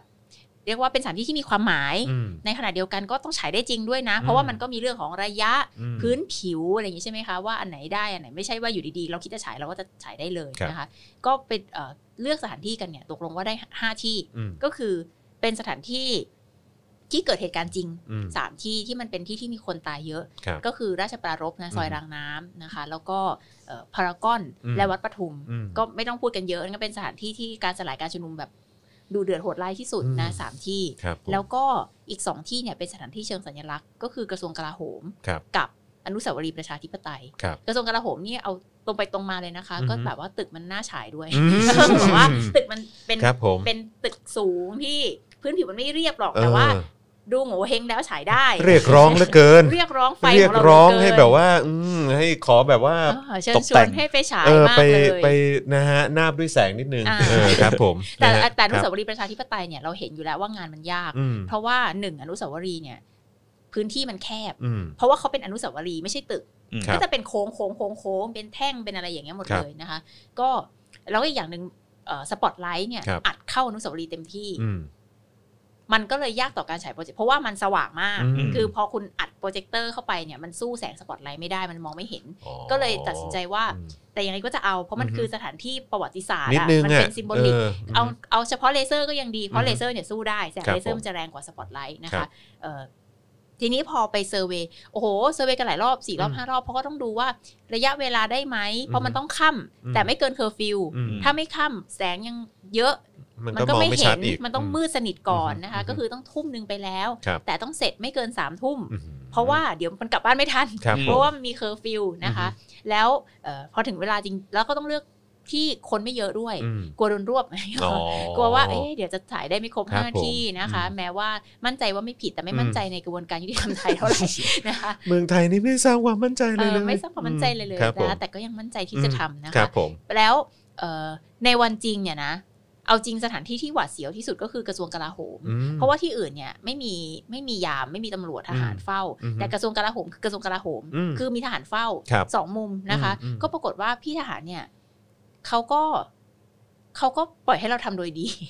พูดแบบนี้แล้วพี่เขาจะยิ่งโดนหนักไหมคะเนี่ยคือแต่ว่ายังไงฮะ คือเขาเขา notice ไหมเขาอาจจะเข้าใจเขาสังเกตหรือเขาแบบเขาเขารู้เห็นไหมนะเขาเห็นเหรอเขาต้องเห็นนะคะเพราะเขายืนเฝ้าอยู่ตรงนั้นนะอ่าคะฮะมันมีทหารเฝ้าอยู่แน่นอนใครอ่าฮะผ่านไปผ่านมาก็จะเห็นว่าเออมุมกระทรวงกลาโหมเนี่ยทุกมุมมีทหารเฝ้าอยู่อืมนะคะ แต่ว่าเออเขาก็ อาจจะคิดว่าเป็นแค่การถ่ายรูปเล่นหรืออะไรแบบเนี้ยอืมเพราะว่าแถวนั้นตึกสวยใช่ไหมอืมก็จะไปถ่ายพรีเวดดิ้งอะไรกันอยู่แล้วอืมเออคุณพี่ทหารก็เลยอาจจะคิดว่ามันเป็นการถ่ายรูปเล่นเฉยอืมๆไม่ได้หันไปมองข้อความอะไรแบบพูดแล้วก็รู้สึกมัวแย่แต่หันหน้าออกมาเออพี่แกครัก็ผแบบมอาจจะโอ้ไฟหน้ารถหรือเปล่าฉายฉายใส่ใส่แสงไปอะไรอย่างโอ้ยเงี้ยตายนะแล้วประมาณนั้น แต่ว่าอ่าฮะตรงที่อนุสาวรีย์เนี่ยอ่าฮะเป็นจุดที่เราคาดหวังที่สุดอืมแต่กลับกลายเป็นว่าโอ้โหอืม ยากอืมเพราะว่าพอไปจริง ๆ เนี่ย มันเพราะว่าเราไม่สามเราไป survey หลายครั้งก็จริงอือฮึแต่เราไม่สามารถทดลองฉายได้อืมถึงออกไหมอือฮึคือคุณอยู่ดีๆคุณจะไปอือฮึลองเอาเลเซอร์ไปส่องคนก็อืมรู้หมดใช่ไหมคะอืมก็ไปวัดดวงกันหน้างานอือฮึสถานที่ที่มีปัญหาที่แรกเนี่ยคือรางน้ำอืมก็คือโปรเจคเตอร์ส่องไม่ถึงราง BTS ระยะมันไกลอ๋อสุดท้ายก็เลยได้แค่ ตึกตึกอือฮึแล้วก็เลเซอร์เนี่ยยิงขึ้นไปบนบนอืมที่เป็นคำว่าตามหาความจริงอืมที่เห็นกันในรูปเนี่ยนะคะอืมก็เป็นเลเซอร์อย่างเดียวครับทั้งที่เราตั้งใจว่าจะฉายโปรเจคเตอร์ด้วยนะคะอืมแต่ส่วนที่อนุสาวรีย์ประชาธิปไตยเนี่ยด้วยความมันโค้งอะอืมโค้งไปหมดเลย แล้วก็อืมยากมากแบบทำไงก็ไม่ได้วนอยู่สิบรอบอะอืมแล้ววนไปฉายไปด้วยนะ คือคิดในใจว่าจะต้องบอกว่าพอไหมอืมนี่คือจะแบบว่าเอากันทั้งคืนไหมหรือว่าอืมเดี๋ยวจะกลับบ้านไม่ทันอืมสุดท้ายที่ทีมทีมงานเลิกเนี่ย ก็คือไม่งั้นกลับบ้านไม่ทัน คือมันอืมสามทุ่มแล้ว คือจำอืมเป็นที่จะต้องเลิกนะคะอืมแต่ก็ได้ภาพที่อาจจะไม่ได้สวยเท่าที่เราคิดนะ แต่อือฮึว่ามันมีความสำคัญในเชิงสัญญา มันคือมอนุสาวรีย์ประชาธิปไตยกับอืมการตามหาความจริงนะคะอืมก็ภาพที่เอามาฝากที่รายการเนี่ยก็อือฮึคือภาพที่อนุสาวรีย์ประชาธิปไตยอืมที่เลเซอร์ตามหาความจริงได้ส่องขึ้นไปบนฐานของพานอนุสาวรีย์ ประชาธิปไตยอือฮึแล้วก็เป็นมุมแบบ 360 องศาอืมที่เอ่อช่างภาพของเราเนี่ยในในที่สุดแล้วก็เก็บมาได้ เราก็คิดว่า ตรงนี้เนี่ย มันอาจจะสร้างแรงบันดาลใจให้กับคนจำนวนมากนะอือฮึว่าตามหาความจริงเนี่ย มันคงไม่ได้หยุดแค่พฤษภาห้าสามอืมหกตุลาสิบสี่ตุลาประวัติศาสตร์ของความตายจำนวนมากที่เกิดขึ้นที่อนุสาวรีย์ประชาธิปไตยเนี่ย คนตายอยู่ตรงนั้นไม่รู้เท่าไหร่อืมความจริงยังไม่ปรากฏ ความยุติธรรม ก็จะไม่มีวันมาถึงอืมอืมเพราะฉะนั้นอยากจะให้ช่วยกันขุดค้นต่อจดจำและอับอายร่วมกันต่อไปถึอืงอฮึเหตุการณ์อื่น ๆ ด้วย โดยเฉพาะความตายที่เกิดขึ้นจากการเรียกร้องเพื่อประชาธิปไตยครับอืมอันนี้ก่อนที่เราจะไปดูคลิปนิดนึงเอ่อคือหมายความว่า ไปคันเดียว คันเดียว แล้วก็ไปทีละจุดทีละจุดทีละจุดใช่ค่ะอ๋อใช่ค่ะโอเค ผมนึกว่าทีเดียว แบบห้า5คันห้าแล้วก็จุดแบบว่า ไม่มีตังค์อุ้ยเหมือนกันเลยตรงไปตรงมาไหมคือถ้าเราห้าจุดเออห้าที่เนี่ยห้าเครื่องเลยนะคะสุดยอดเลยนะฮะเออไม่มีคตัรังบค์ผมค่ะครับเครื่ผองมเดียวเนี่ยแหละค่ะไปเอ้ยแต่เจ๋งดีโอเค แต่เท่าที่ดูแล้วสวยไหมเป๊ะนะฮะอืมเออมันไม่สวยเท่าที่เราคิด หรอแต่เราผมว่ามีสวยนะ คือเราอะอคิดว่าอยากจะฉายคำว่าตามหาความจริงขึ้นไปอืมบนปีกของอนุสาวรีย์ประชาธิปไตยครับเพราะว่าปีกมันมีความหมายที่ยิ่งใหญ่ใช่ไหมอืมปีกของเอ่อเสรีภาพเสมอภาคปราดอนภาพอะไรอย่างเงี้ยนะคะครับแต่ว่า ซึ่งได้นะ คือถ้าอืมไปดูรูปในอินเทอร์เน็ตเนี่ยมันก็มีอยู่แต่ว่ามันเล็กอืมนะ แต่ว่าพอสุดท้ายแล้วอะเราคิดว่าเราก็ไม่เสียใจหรอกที่เราเลือกอนุสาวรีย์ประชาธิปไตย เพราะว่าอือฮึถ้าจะมีสถานที่อะไรที่เป็นเครื่อง ระลึกถึงประชาธิปไตยอันเป็นที่รักยิ่งอือฮึของประชาชนคนไทยเนี่ยครับมันแทบจะเหลืออยู่ แค่ที่นี่แล้วอะอืมนึกไม่ออกอีกแล้วนะครับ ก็มีนอกจากที่กรุงเทพแล้วก็จะมีอีกอีกอีกไม่กี่ที่นะคะ ที่มีอนุสาวรีย์ผ่านรัฐธรรมอืนูมญอือฮึแค่ไม่กี่ที่ในประเทศไทยที่เหลืออยู่โดนทุบไปก็เยอะแล้วครับผมเนี่ยนะคะ เพราะฉะนั้นเราคิดว่าจะเป็นจะตายยังไงเนี่ยต้องฉายที่นี่ให้ได้อืมแล้วก็ช่างภาพเราทุกคนก็เต็มที่มากกับอือฮึการพยายามที่จะ เก็บภาพตรงนี้อืมอีกอย่างหนึ่งที่ช่ออยากจะพูดนะ แต่ว่ายังไม่มีใครวิจารณ์ในทางนั้นนะ ตอนแรกเรากลัว คืออืมกลัวว่าเหมือนเด็กเล่น แบบเอ้ยไปแบบเป็นพวกแก๊งแบบอะไรอะอะไรฉายป่วนฉายป่วนเอเมืองป่วนเออแบบไปฉายแบบทำเหมือนกับเป็นกราฟฟิตี้อ่าแบบไร้ไร้สาระอะไรอครัย่าบงเงี้ยครับครับสำหรับช่อนะ ช่อคิดว่าคิดตรงข้ามเลยอือฮึ การเคลื่อนไหวการเรียกร้องการแสดงออกทางการเมืองเนี่ยมันไม่จำเป็นต้องแค่ชูป้ายผ้าหรือว่าหรือว่าแม้หรือแม้แต่ติดแฮชแท็กนะอือฮึคือติดแฮชแท็กก็ดีอะมันอือฮึแสดงพลังรวมกันได้เยอะอือฮึแต่ช่อคิดว่าขอบเขตของความคิดสร้างสรรค์นะมันอือฮึไม่จำกัดนะอือฮึคุณอย่าคิดว่ามันเป็นเรื่องซีเรียสอย่างเดียวอือฮึในการแสดงออกทางการเมืองซีเรียสไหมซีเรียสอืมโดยเนื้อหาสาระเนี่ยมันซีเรียสอยู่แล้วอืมสารที่คุณจะเสนอเนี่ยมันซีเรียสเรื่องคนอือฮึตายเรื่องความจริงและความยุติธรรมเนี่ย มันซีเรียสอือฮึแต่วิธีการมันไม่จำเป็นต้องซีเรียสนี่อืมวิธีการมันทำแบบสนุกสนานได้ นี่คือขอบเขตของศิลปะที่ไม่มีขอบเขตเลยอือฮึเคยได้ยินคำนี้ไหมชอบชอบมากไปอ่านอือฮึเจอในบทความอะไรสักอย่างหนึ่งนะคะว่า art is not under quarantine อืมอืมอือฮึศิลปะไม่ได้อยู่ภายใต้การกักกันตัวนะคะอือฮึศิลปะไม่มีขอบเขตเหมือนความคิดคนอะอือฮึคุณจำกัดความคิดคนไม่ได้ คุณจำกัดศิลปะไม่ได้อืม นี่ก็คือศิลปะรูปแบบหนึ่งชอบอยากให้เวลาเราพูดถึงการแสดงออกแสดงพลังทางการเมืองอะใช้ศิลปะเยอะอืมคือต้องบอกเลยว่าโดยเฉพาะในยุคของเผด็จการๆใช่นะฮะหรือว่ายุคยุคยุคนี้นะฮะเออคือยิ่งสร้างสรรค์เนี่ยมันยิ่ง Impact มเออแล้วก็แล้วก็มันเป็นความมันเป็นความกดดันด้วยแหละของของ การที่เราอยู่ภายใต้เผด็จการนะที่ทำให้เราจะต้องสร้างสรรค์มากยิ่งขึ้นในการแสดงออก ใช่ เออ เพราะว่าถูกห้ามนู่นห้ามนี่ห้าม โอ้ยห้ามเต็มไปหมดเลย เออ เพราะฉะนั้นเนี่ยอะห้ามไม่ให้เอ่อชูป้ายอะงั้นยิงโปรเจคเตอร์เลย อะไรเงี้ยก็มัน ต้องขอบคุณรัฐบาลเผด็จการครับผม ที่ทำให้เรามีความคิดสร้างสรรค์เพิ่มใช่มากขึ้นเออนะครัคะ บผมอือฮึ มันมันสนุกนะ แล้วอือฮึชอบคิดว่ามันเป็นรูปแบบที่สวยงามครัขบองของการแสดงออก ไม่ได้บอกว่า จะทำแบบนี้ได้อย่างเดียวนะอือฮึคือการทำการแสดงออกทางการเมืองผ่านงานศิลปะอืมผ่านเพลง ผ่านกราฟฟิตี้ผ่านอะไรก็ตามอะอือฮึมันคือมันคือพลังที่แสดงให้เห็นว่าการเมืองมันคือส่วนหนึ่งของชีวิต เหมือนศิลปะ เหมือนการฟังเพลง เหมือนการกินอือฮึเบียร์อือฮึเหมือนการไปเที่ยวอะอืมเพราะว่าการเมืองมันก็อยู่รอบๆตัวเราอือฮึช่อคิดว่าเรื่องนี้นะ แล้วมันคุณคิดดูว่าถ้าเกิดคนทำแบบนี้ทั่วทั้งเมืองอะรัฐบาลทำอะไรได้อืม ยึดโปรเจคเตอร์ สมัยก่อนเออเขาต้องบอกว่าอือฮึปากกาคมกว่าดาบใช่ไหมอืมสมัยเราต้องบอกว่าอืมโปรเจคเตอร์คมกว่าดาบคมจริงคมกว่าปืนค่ะเออคมกว่าปืนเลเซอร์เลเซอร์และเอ่อโปรเจคเตอร์นี่คมมากเออนะครับเดี๋ยวใครอยากทราบยี่ห้อเออนะครับหรือว่าอะไรอย่างเงี้ยเดี๋ยวเดี๋ยวไม่แน่เดี๋ยวเราอาจจะเอามาแปะให้ทีหลังเออเออนะฮะเพราะว่ามีคนถามมาเยอะมาก ใช้ยี่ห้อไม่แต่อะสอะงสารเขาเหอะเออเดี๋ยวทำไมผู้นำเข้าเขาจะมีปัญหากลายเป็นสินค้าควบคุมเออ ห้ามนำเข้า โอ้อะไรวะ คือสิเวลาโผล่มาโอ้ย ต้องลงทะเบียนต้องมีใบอนุญาต ต้องมีใบอนุญาตอืม มีใบอนุญาตหรือเปล่า ครับผมอืม เออนะฮะเออนะฮะคือเห็นเอ่อกิจกรรมครั้งนี้ที่เกิดขึ้นก็รู้สึกแบบเขาเรียกว่า หัวใจก็พองโตนะเอออืมคือพองโตขึ้นมาตรงที่ว่า ดีจังเลยที่มีคนพยายามจะย้ำเตือน ให้เราแบบว่าไม่ไม่ลืมอดีตที่มันเกิดขึ้น แล้วก็ เรียกร้องแทนคนอื่นๆที่ได้รับแบบที่สูญเสียอืมนะครับ แล้วก็ได้รับผลกระทบจากเหตุการณ์ที่มันเกิดขึ้นด้วยนะครับ ก็ดีใจเหลือเกินนะครับเอิ่มก้าวต่อไปนะฮะของคุณช่อและทีมงานอ่าฮะคืออะไรครับ พอจะแบบเล่าให้ฟังได้ไหมหรือพอจะแบบ บอกได้ไหมได้ว่าเออแบบเราจะติดตามอะไรยังไงได้อีกอะไรเงี้ยคืออีเวนต์พฤษภาเนี่ยนะอืคะอฮึคือซึ่งซึ่งเราชื่อว่าพฤษภา 3553 ความจริงต้องปรากฏ จะเป็นอีเวนต์ยาวอือฮึไปจบที่ พฤษภาเลยอืมนะคะก็อย่างที่บอกว่าฉายหนังเนี่ย The Look of Silence ตามดูครับกันได้ออนไลน์สตรีมมิ่งฟรีครับผม18ถึง20อ่าพฤษภาคมนะโอเคแล้วก็ขอบพระคุณคุณแม่ธิดาครับผมแห่ง Documentary Club ที่ให้เราครับดูฟรีผมกันนะคะอืมแล้วก็เอ่องานเสวนาเนี่ยคือวันที่อืม19 19 พฤษภาคเป็นเป็นวงเสวนาเรื่องเอ่อ The Look จาก The Look of Silence อืมสู่ความเงียบแห่งเดือนพฤษภาคมอืมนะคะแล้วก็พอจต่อบเนื่องกันพอจบมอีเวนต์พฤษภาที่จะไปครับจบที่วันที่ 20 แล้วเนี่อืยมตอนนี้ก็ปล่อยคอนเทนต์แน่นทุกวันนะคะครับจบที่ 20 ปุ๊บเดือนหน้าคือเดือนอะไรคะมิถุนายนอืมค่ะ มิถุนายนก็เป็นเดือนสำคัญของประวัติศาสตอืร์มชาติไทย เพราะว่าเป็นวันที่ 24 มิถุนายนนะครัคะบผมเป็นเอ่อการครบรอบอภิวัตสยามครับมาผมเพราะฉะนั้นก็แน่นอนว่าจะเข้มข้นไม่แพ้กับเดือนพฤษภาคมนะคะ แต่ว่ายังไม่บอกว่าจะทำอะไร เดี๋ยวจะโดนดักทางได้ โดนรวบก่อนครับผมนะคะนะฮะแต่ว่ามิเซอถุร์ไพรส์มิถุนายนเนี่ยครับนะผมคะอืมคือพอเราสร้าง พอเราสร้างอีเวนต์ของพฤษภาคมได้อืมรับการตอบรับดีขนาดนี้เนี่ยก็เป็นความลำบากของทีมงานนะคะอืมที่อีเวนต์เดือนมิถุนาต้องปังกว่าอืมก็เป็นความท้าทายนะคะครับแต่ว่า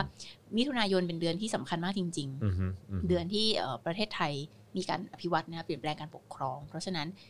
กิจกรรมก็จะเป็นกิจกรรมที่เกี่ยวเนื่องร้อยรัดกับเอ่อเหตุการณ์การเปลี่ยนแปลงการปกครองอืมฮึอืมฮึแล้วก็งานอื่นๆของ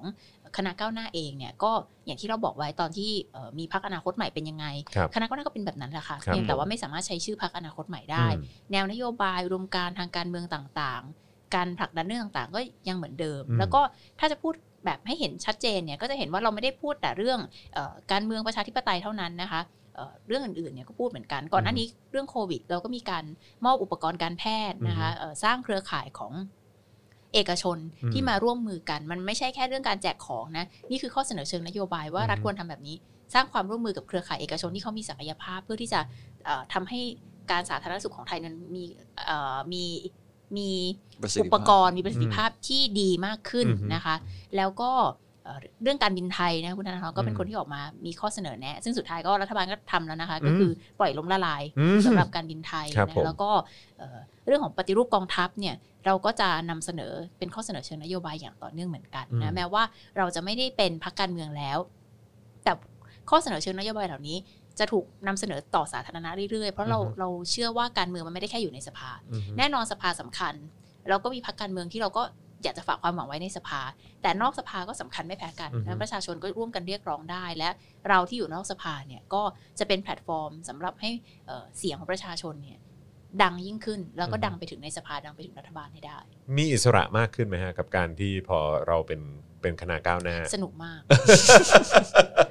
รู้สึกแบบไม่รู้อะไรซะแล้วรู้อะไรซะแบบนี้แล้วยิ่งทำให้ฉันแบบว่าตอนที่ฉันอยู่สนุกมากกว่าเดิมอีกตอนที่ฉันอยู่ในสภาฉันไม่ค่อยมีเวลาอ่าเรียกว่าโดนโดนเจลเบรกครับผมเออแล้วก็ตอนที่เป็นพรรคการเมืองเนี่ยมันมีกฎหมายพรรคการเมืองอืมที่บ้าบอกคอแตกอืมพูดตรงๆนั่นครัแบบบว่า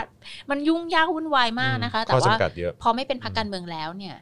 คณะก้าวหน้าเป็นแค่กลุ่มคนที่มารวมตัวกัน ไม่ได้เป็นอือฮึองค์กรอะไรใดๆทั้งสิ้นอือฮึนะคะ เป็นกลุ่มคนที่มารวมตัวกัน เพราะฉะนั้น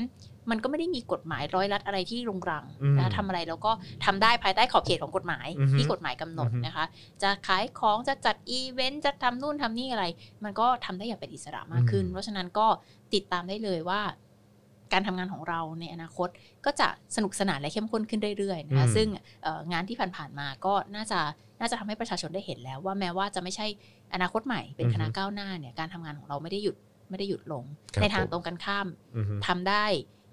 เรียกว่าขอบเขตอือฮึกว้างไกลมากยิ่งขึ้น รูปแบบสนุกสนานมากยิ่งขึ้นอืด้วยมครับผมนะฮะต้องขอบคุณจริงๆครันะบที่อืมปลดล็อกให้ เออคยิ่รับงหนักผมกว่าเดิมครับผมก็นี่ไงปลดล็อกปุ๊บก็เออเลเซอร์มาเลยครับเออครับผมนะฮะอะมีคำถามจากคุณไหม เพราะผมมีอีกหนึ่งคำถามที่ผมอยากจะถามคุณเอาต่คุณถามก่อนคุณถามเฮ้ยไม่ก่อนเอาเดี๋ยวผมขอนึกก่อนเบอะไรอะผมต้องนึกก่อนอะคำถามเออของผม ซึ่งเป็นคำถามสุดท้าย คุณชอบจะได้นอนเมื่อไหร่ครับ ครั้งที่แล้วได้ตอบเรื่องนวดไปเออครั้งนี้ก็ได้ครัถาบมผมเรื่องนอนเอใช่ไหมอเป็นคะห่วงเหลือเกิน เอาจมริง ๆ เอ่อพอจบอีเวนต์พฤษภาน่าจะได้นอนโอเค ก็ตอนนี้โอ้โหเดี๋ยวก่อนนะอีกสิบแค่สามอีกแค่สิบหกสิบเจ็ดวันเองเอ้ยเดี๋ยวก่อนนะจบยี่สิบถึงยี่สิบอ๋อถึงยี่สิบก็อีกเจ็ดอาทิตย์เดียวก็อีกอาทิตย์ก็นั่นแหละเออโอ้โหนี่นอนวันละสองชั่วโมงสองสามสี่ชั่วโมงอะไรอเออโอย่างเคเงี้ยครับก็โอผมเคอะค่ะได้แล้วเดี๋ยวหลังจาก 20 เราก็นอนตุนนิดนึงครับผมนะคะเพื่อรองรับอืมกิจกรรมเดือนมิถุนายนต่อไปเนี่ยแล้วผมก็รู้สึกว่าเดือนมิถุนายนเนี่ยก็น่าจะหนักกว่าเดิมเอออมเพราะว่าเขาต้องทำให้แบบ เด็ดกว่าเดิมอีกไง ไม่เออก็นี่ไงนอนตุนวันที่ถึงยี่สิบถึงปลายเดือนไง แล้วก็ไม่ต้องทำอะไรนอนอย่างเดียวโอ้ยแล้วตายแล้ว แล้วพอเดือนมิถุนาเราก็ไม่ต้องนอนอีกเลยโอ้ยเป็นแผลกดทับอะไรอย่างเงี้ยตายแล้ว เออนะฮะเอาแต่ลืมว่าเลยเมื่อกี้คิดอยู่ก็เลยถามเลยเมื่อกี้คิดอยู่เออเอาคุณถอนเออไม่ไม่ไม่คือแค่จะบอกว่านอกจากวันนี้เนี่ยจะได้รับเกียรติจากคุณช่อมาแล้วเนี่ยนะครับพรุ่งนี้เดี๋ยวเอ่ออาจารย์ป๊อกก็จะมาด้วยอืมนะครับ เพราะฉะนั้นก็จะได้พูดคุยกัน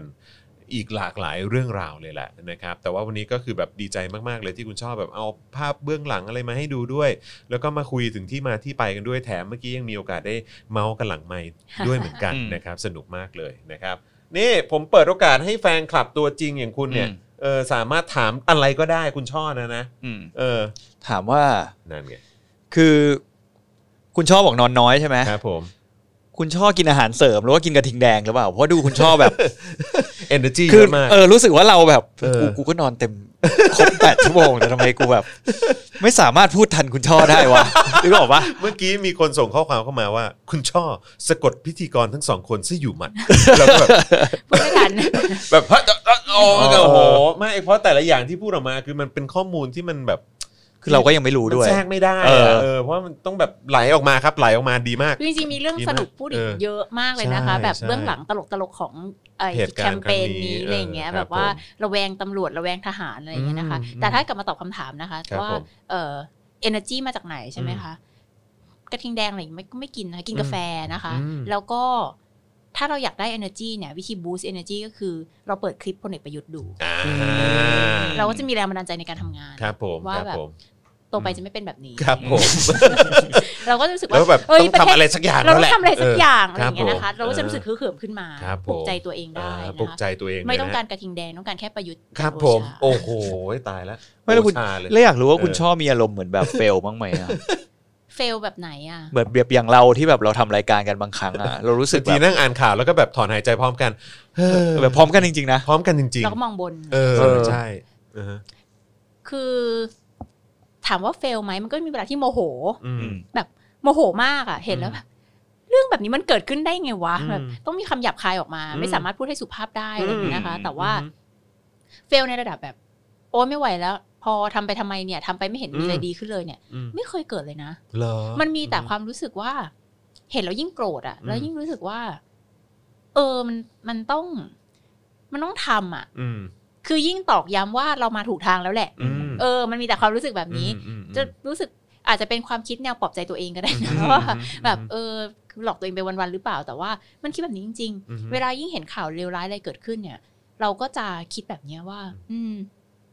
เรามาถูกทางแล้วแหละอืมที่เราทำอะไรแบบเนี้ยครับเออ ถึงมันจะเหนื่อยถึงมันจะไม่ได้นอน ถึงมันจะไม่ได้นวดอืมไม่ได้เข้าสปาอืมหรืออะไรก็ตามเนี่ย เฮ้ยแต่มันมาถูกทางแล้วแหละ เพราะว่าประเทศชาติมันจะเป็นแบบนี้ต่อไปไม่ได้นะอืมขนาดเราทำอยู่อย่างนี้ทุกวันทุกวันเนี่ยไม่มีไอ้เรื่องบ้าบอแบบนี้เกิดขึ้นเลยอะอืม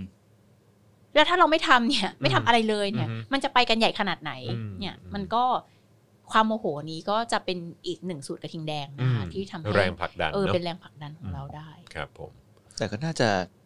น่าจะมีผลกระทบต่อสังคมนะเพราะว่าผมเห็นว่าแบบผู้มีอำนาจเขาก็ดิ้นตามดิ้นตามอยู่ตลอดเวลาในทุกครั้งที่แบบ หลาย ๆ ครั้งที่ออกมาทำอะไรกันนะเนาะอย่างที่อย่างที่เขาบอกอะชอบว่าไม่ได้มองโลกในแง่ดีเกินไปนะ คุณสังเกตดิหลัง ๆ มาเนี่ยรัฐบาลปรับตัวเยอะนะใช่แม้แต่ผบทบก็ยังปรับตัวนะ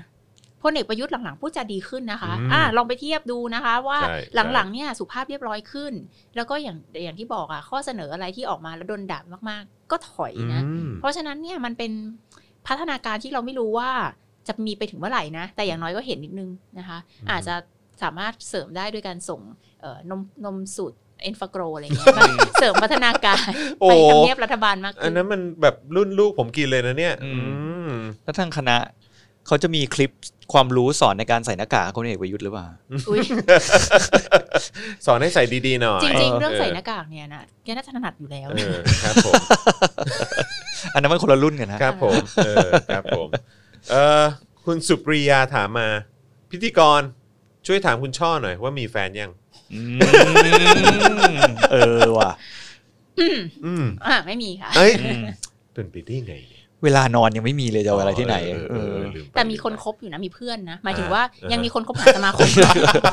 คือไม่ใช่ว่าเป็นคนแบบว่า ไม่ใช่ว่าไม่แบบไม่มีใครคบอีครักบต่อไปแล้วผมทำงานอย่างเดียว เออเออ ยังมีคนคบอยู่ครับนะผมถึงแม้ว่าจะไม่ได้ไปสังสรรค์ปาร์ตี้อะไรกับเพื่อนฝูงมาเป็นอืมเวลานานมากแล้วนะคะ อืม แต่ก็ยังพอมีคนคบหาอยู่บ้าง ครับผมนะฮะ มีอะไรอยากจะบอก I.O. ไหมฮะ ที่มาดูอยู่ตอนนี้ ได้สามร้อยหรือร้อยหนึ่งเออนี่ I.O. เนี่ยนะคะครับผม หลังจากที่เพราะว่าช่วงอภิปรายไม่ไว้วางใจยังจำกันได้ใช่ไหมมันมีอืม เรื่อง I.O. ด้วย อืมและช่อเนี่ยได้มีโอกาสที่คุยกับทหารที่เขาทำหน้าที่ I.O. อืม คุณจอนคุณโบตี้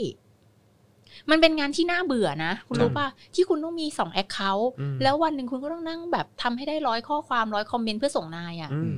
คือมันไม่ใช่งานที่ happy มันไม่ใช่อืม decent job มันอือฮึมันเขาควรจะได้ไปทำงานของเขาอืมที่ไม่ใช่งานแบบนี้อืมเพราะฉะนั้นอะ จงมีจิตเมตตาให้ไอโอค่ะอืมเขาผมก็คืมอตตเพื่อนนะร่วมชาติของเราที่เขาจำเป็นต้องทำงานที่มันน่าเบื่อและไม่ได้เกิดความสร้างสรรค์แล้วเขาเกิดอย่างน้อยคนที่เขามาคุยกับช่อนะอืมเขาเกิดความคิดความเขาถึงมาเผยเปิดเผยข้อมูลให้เราไงอืมเขาเขาคิดว่า เขามาเป็นทหารอะอืมทำไมเขาถึงต้องมาทำอะไรแบบนี้อือฮึคือเขารู้ว่ามันมันไม่ใช่ไม่เกิดประโยชน์กับประเทศชาติแต่มันคือการสร้างความเกลียดชังอะอืมอืมเพราะฉะนั้นอะอืมเวลามองคนที่มาคอมเมนต์แบบ I.O. เนี่ยนะคะอืมให้มองทะลุเข้าไปถึงตัวตนของพวกเขา และสิ่งที่คุณทำได้ก็คือเอออย่าไปด่าทอกันเลยนะอืมมันสร้างบรรยากาศที่ย่ำแย่ในในในในโลกโซเชียลมีเดียเนี่ยอืมถ้าจะทำนะก็คือเอ่อ ตอบโต้ด้วยข้อมูลนะคะอืมอย่างเช่นช่อตอบโต้กับ I.O. ใน Twitter ตอนนี้คือ I.O. เขามีมียุทธศาสตร์ที่เขาไปใน Twitter นะคะอืมที่ช่อคุยกับคนที่เขาครับทำ I.O. เนี่ยครับเขามียุทธศาสตร์ว่า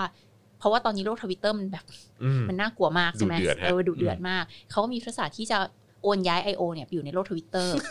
จริงเหรอเนี่ยเอ้ยจริงเออเรื่องจริงเหรอเรื่องจริงเออเรื่องจริงเปลี่ยนแพลตฟอร์มเหรอเปลี่ยนแพลตฟอร์มนะเออตอนแรกเออจะอยู่ในใน Facebook ใช่ไหมเออตอนนี้เขาเปลี่ยนไปอยู่ใน Twitter เยอะนะคะอ่าฮะ เออเพราะฉะนั้นช่อก็จะใช้วิธีกับ I.O. ใน Twitter ซึ่งอ่าฮะจะมาตาม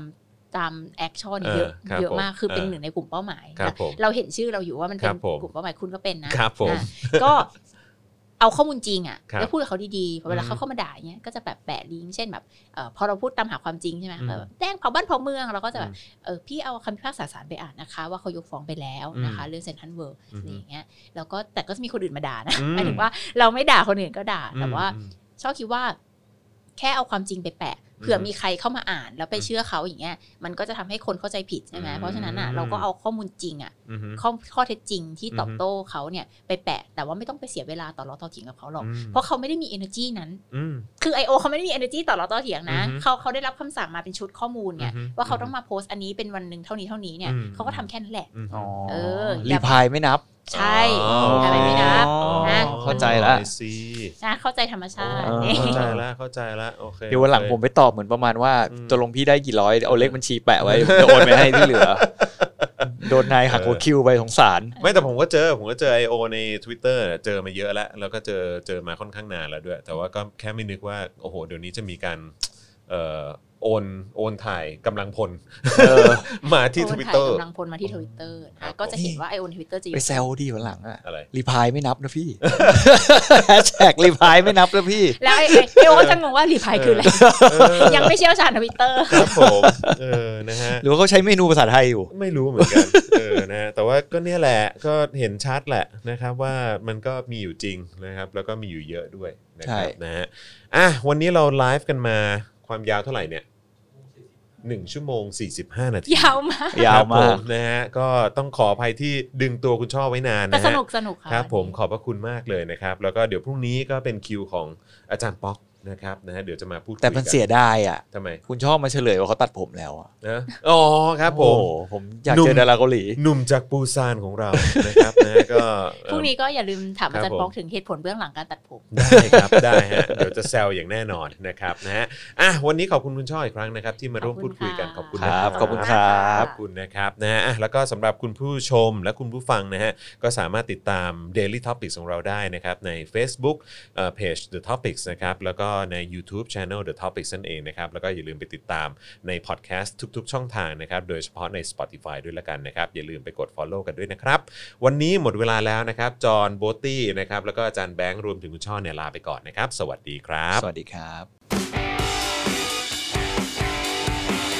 Daily Topics กับจอห์นวินยู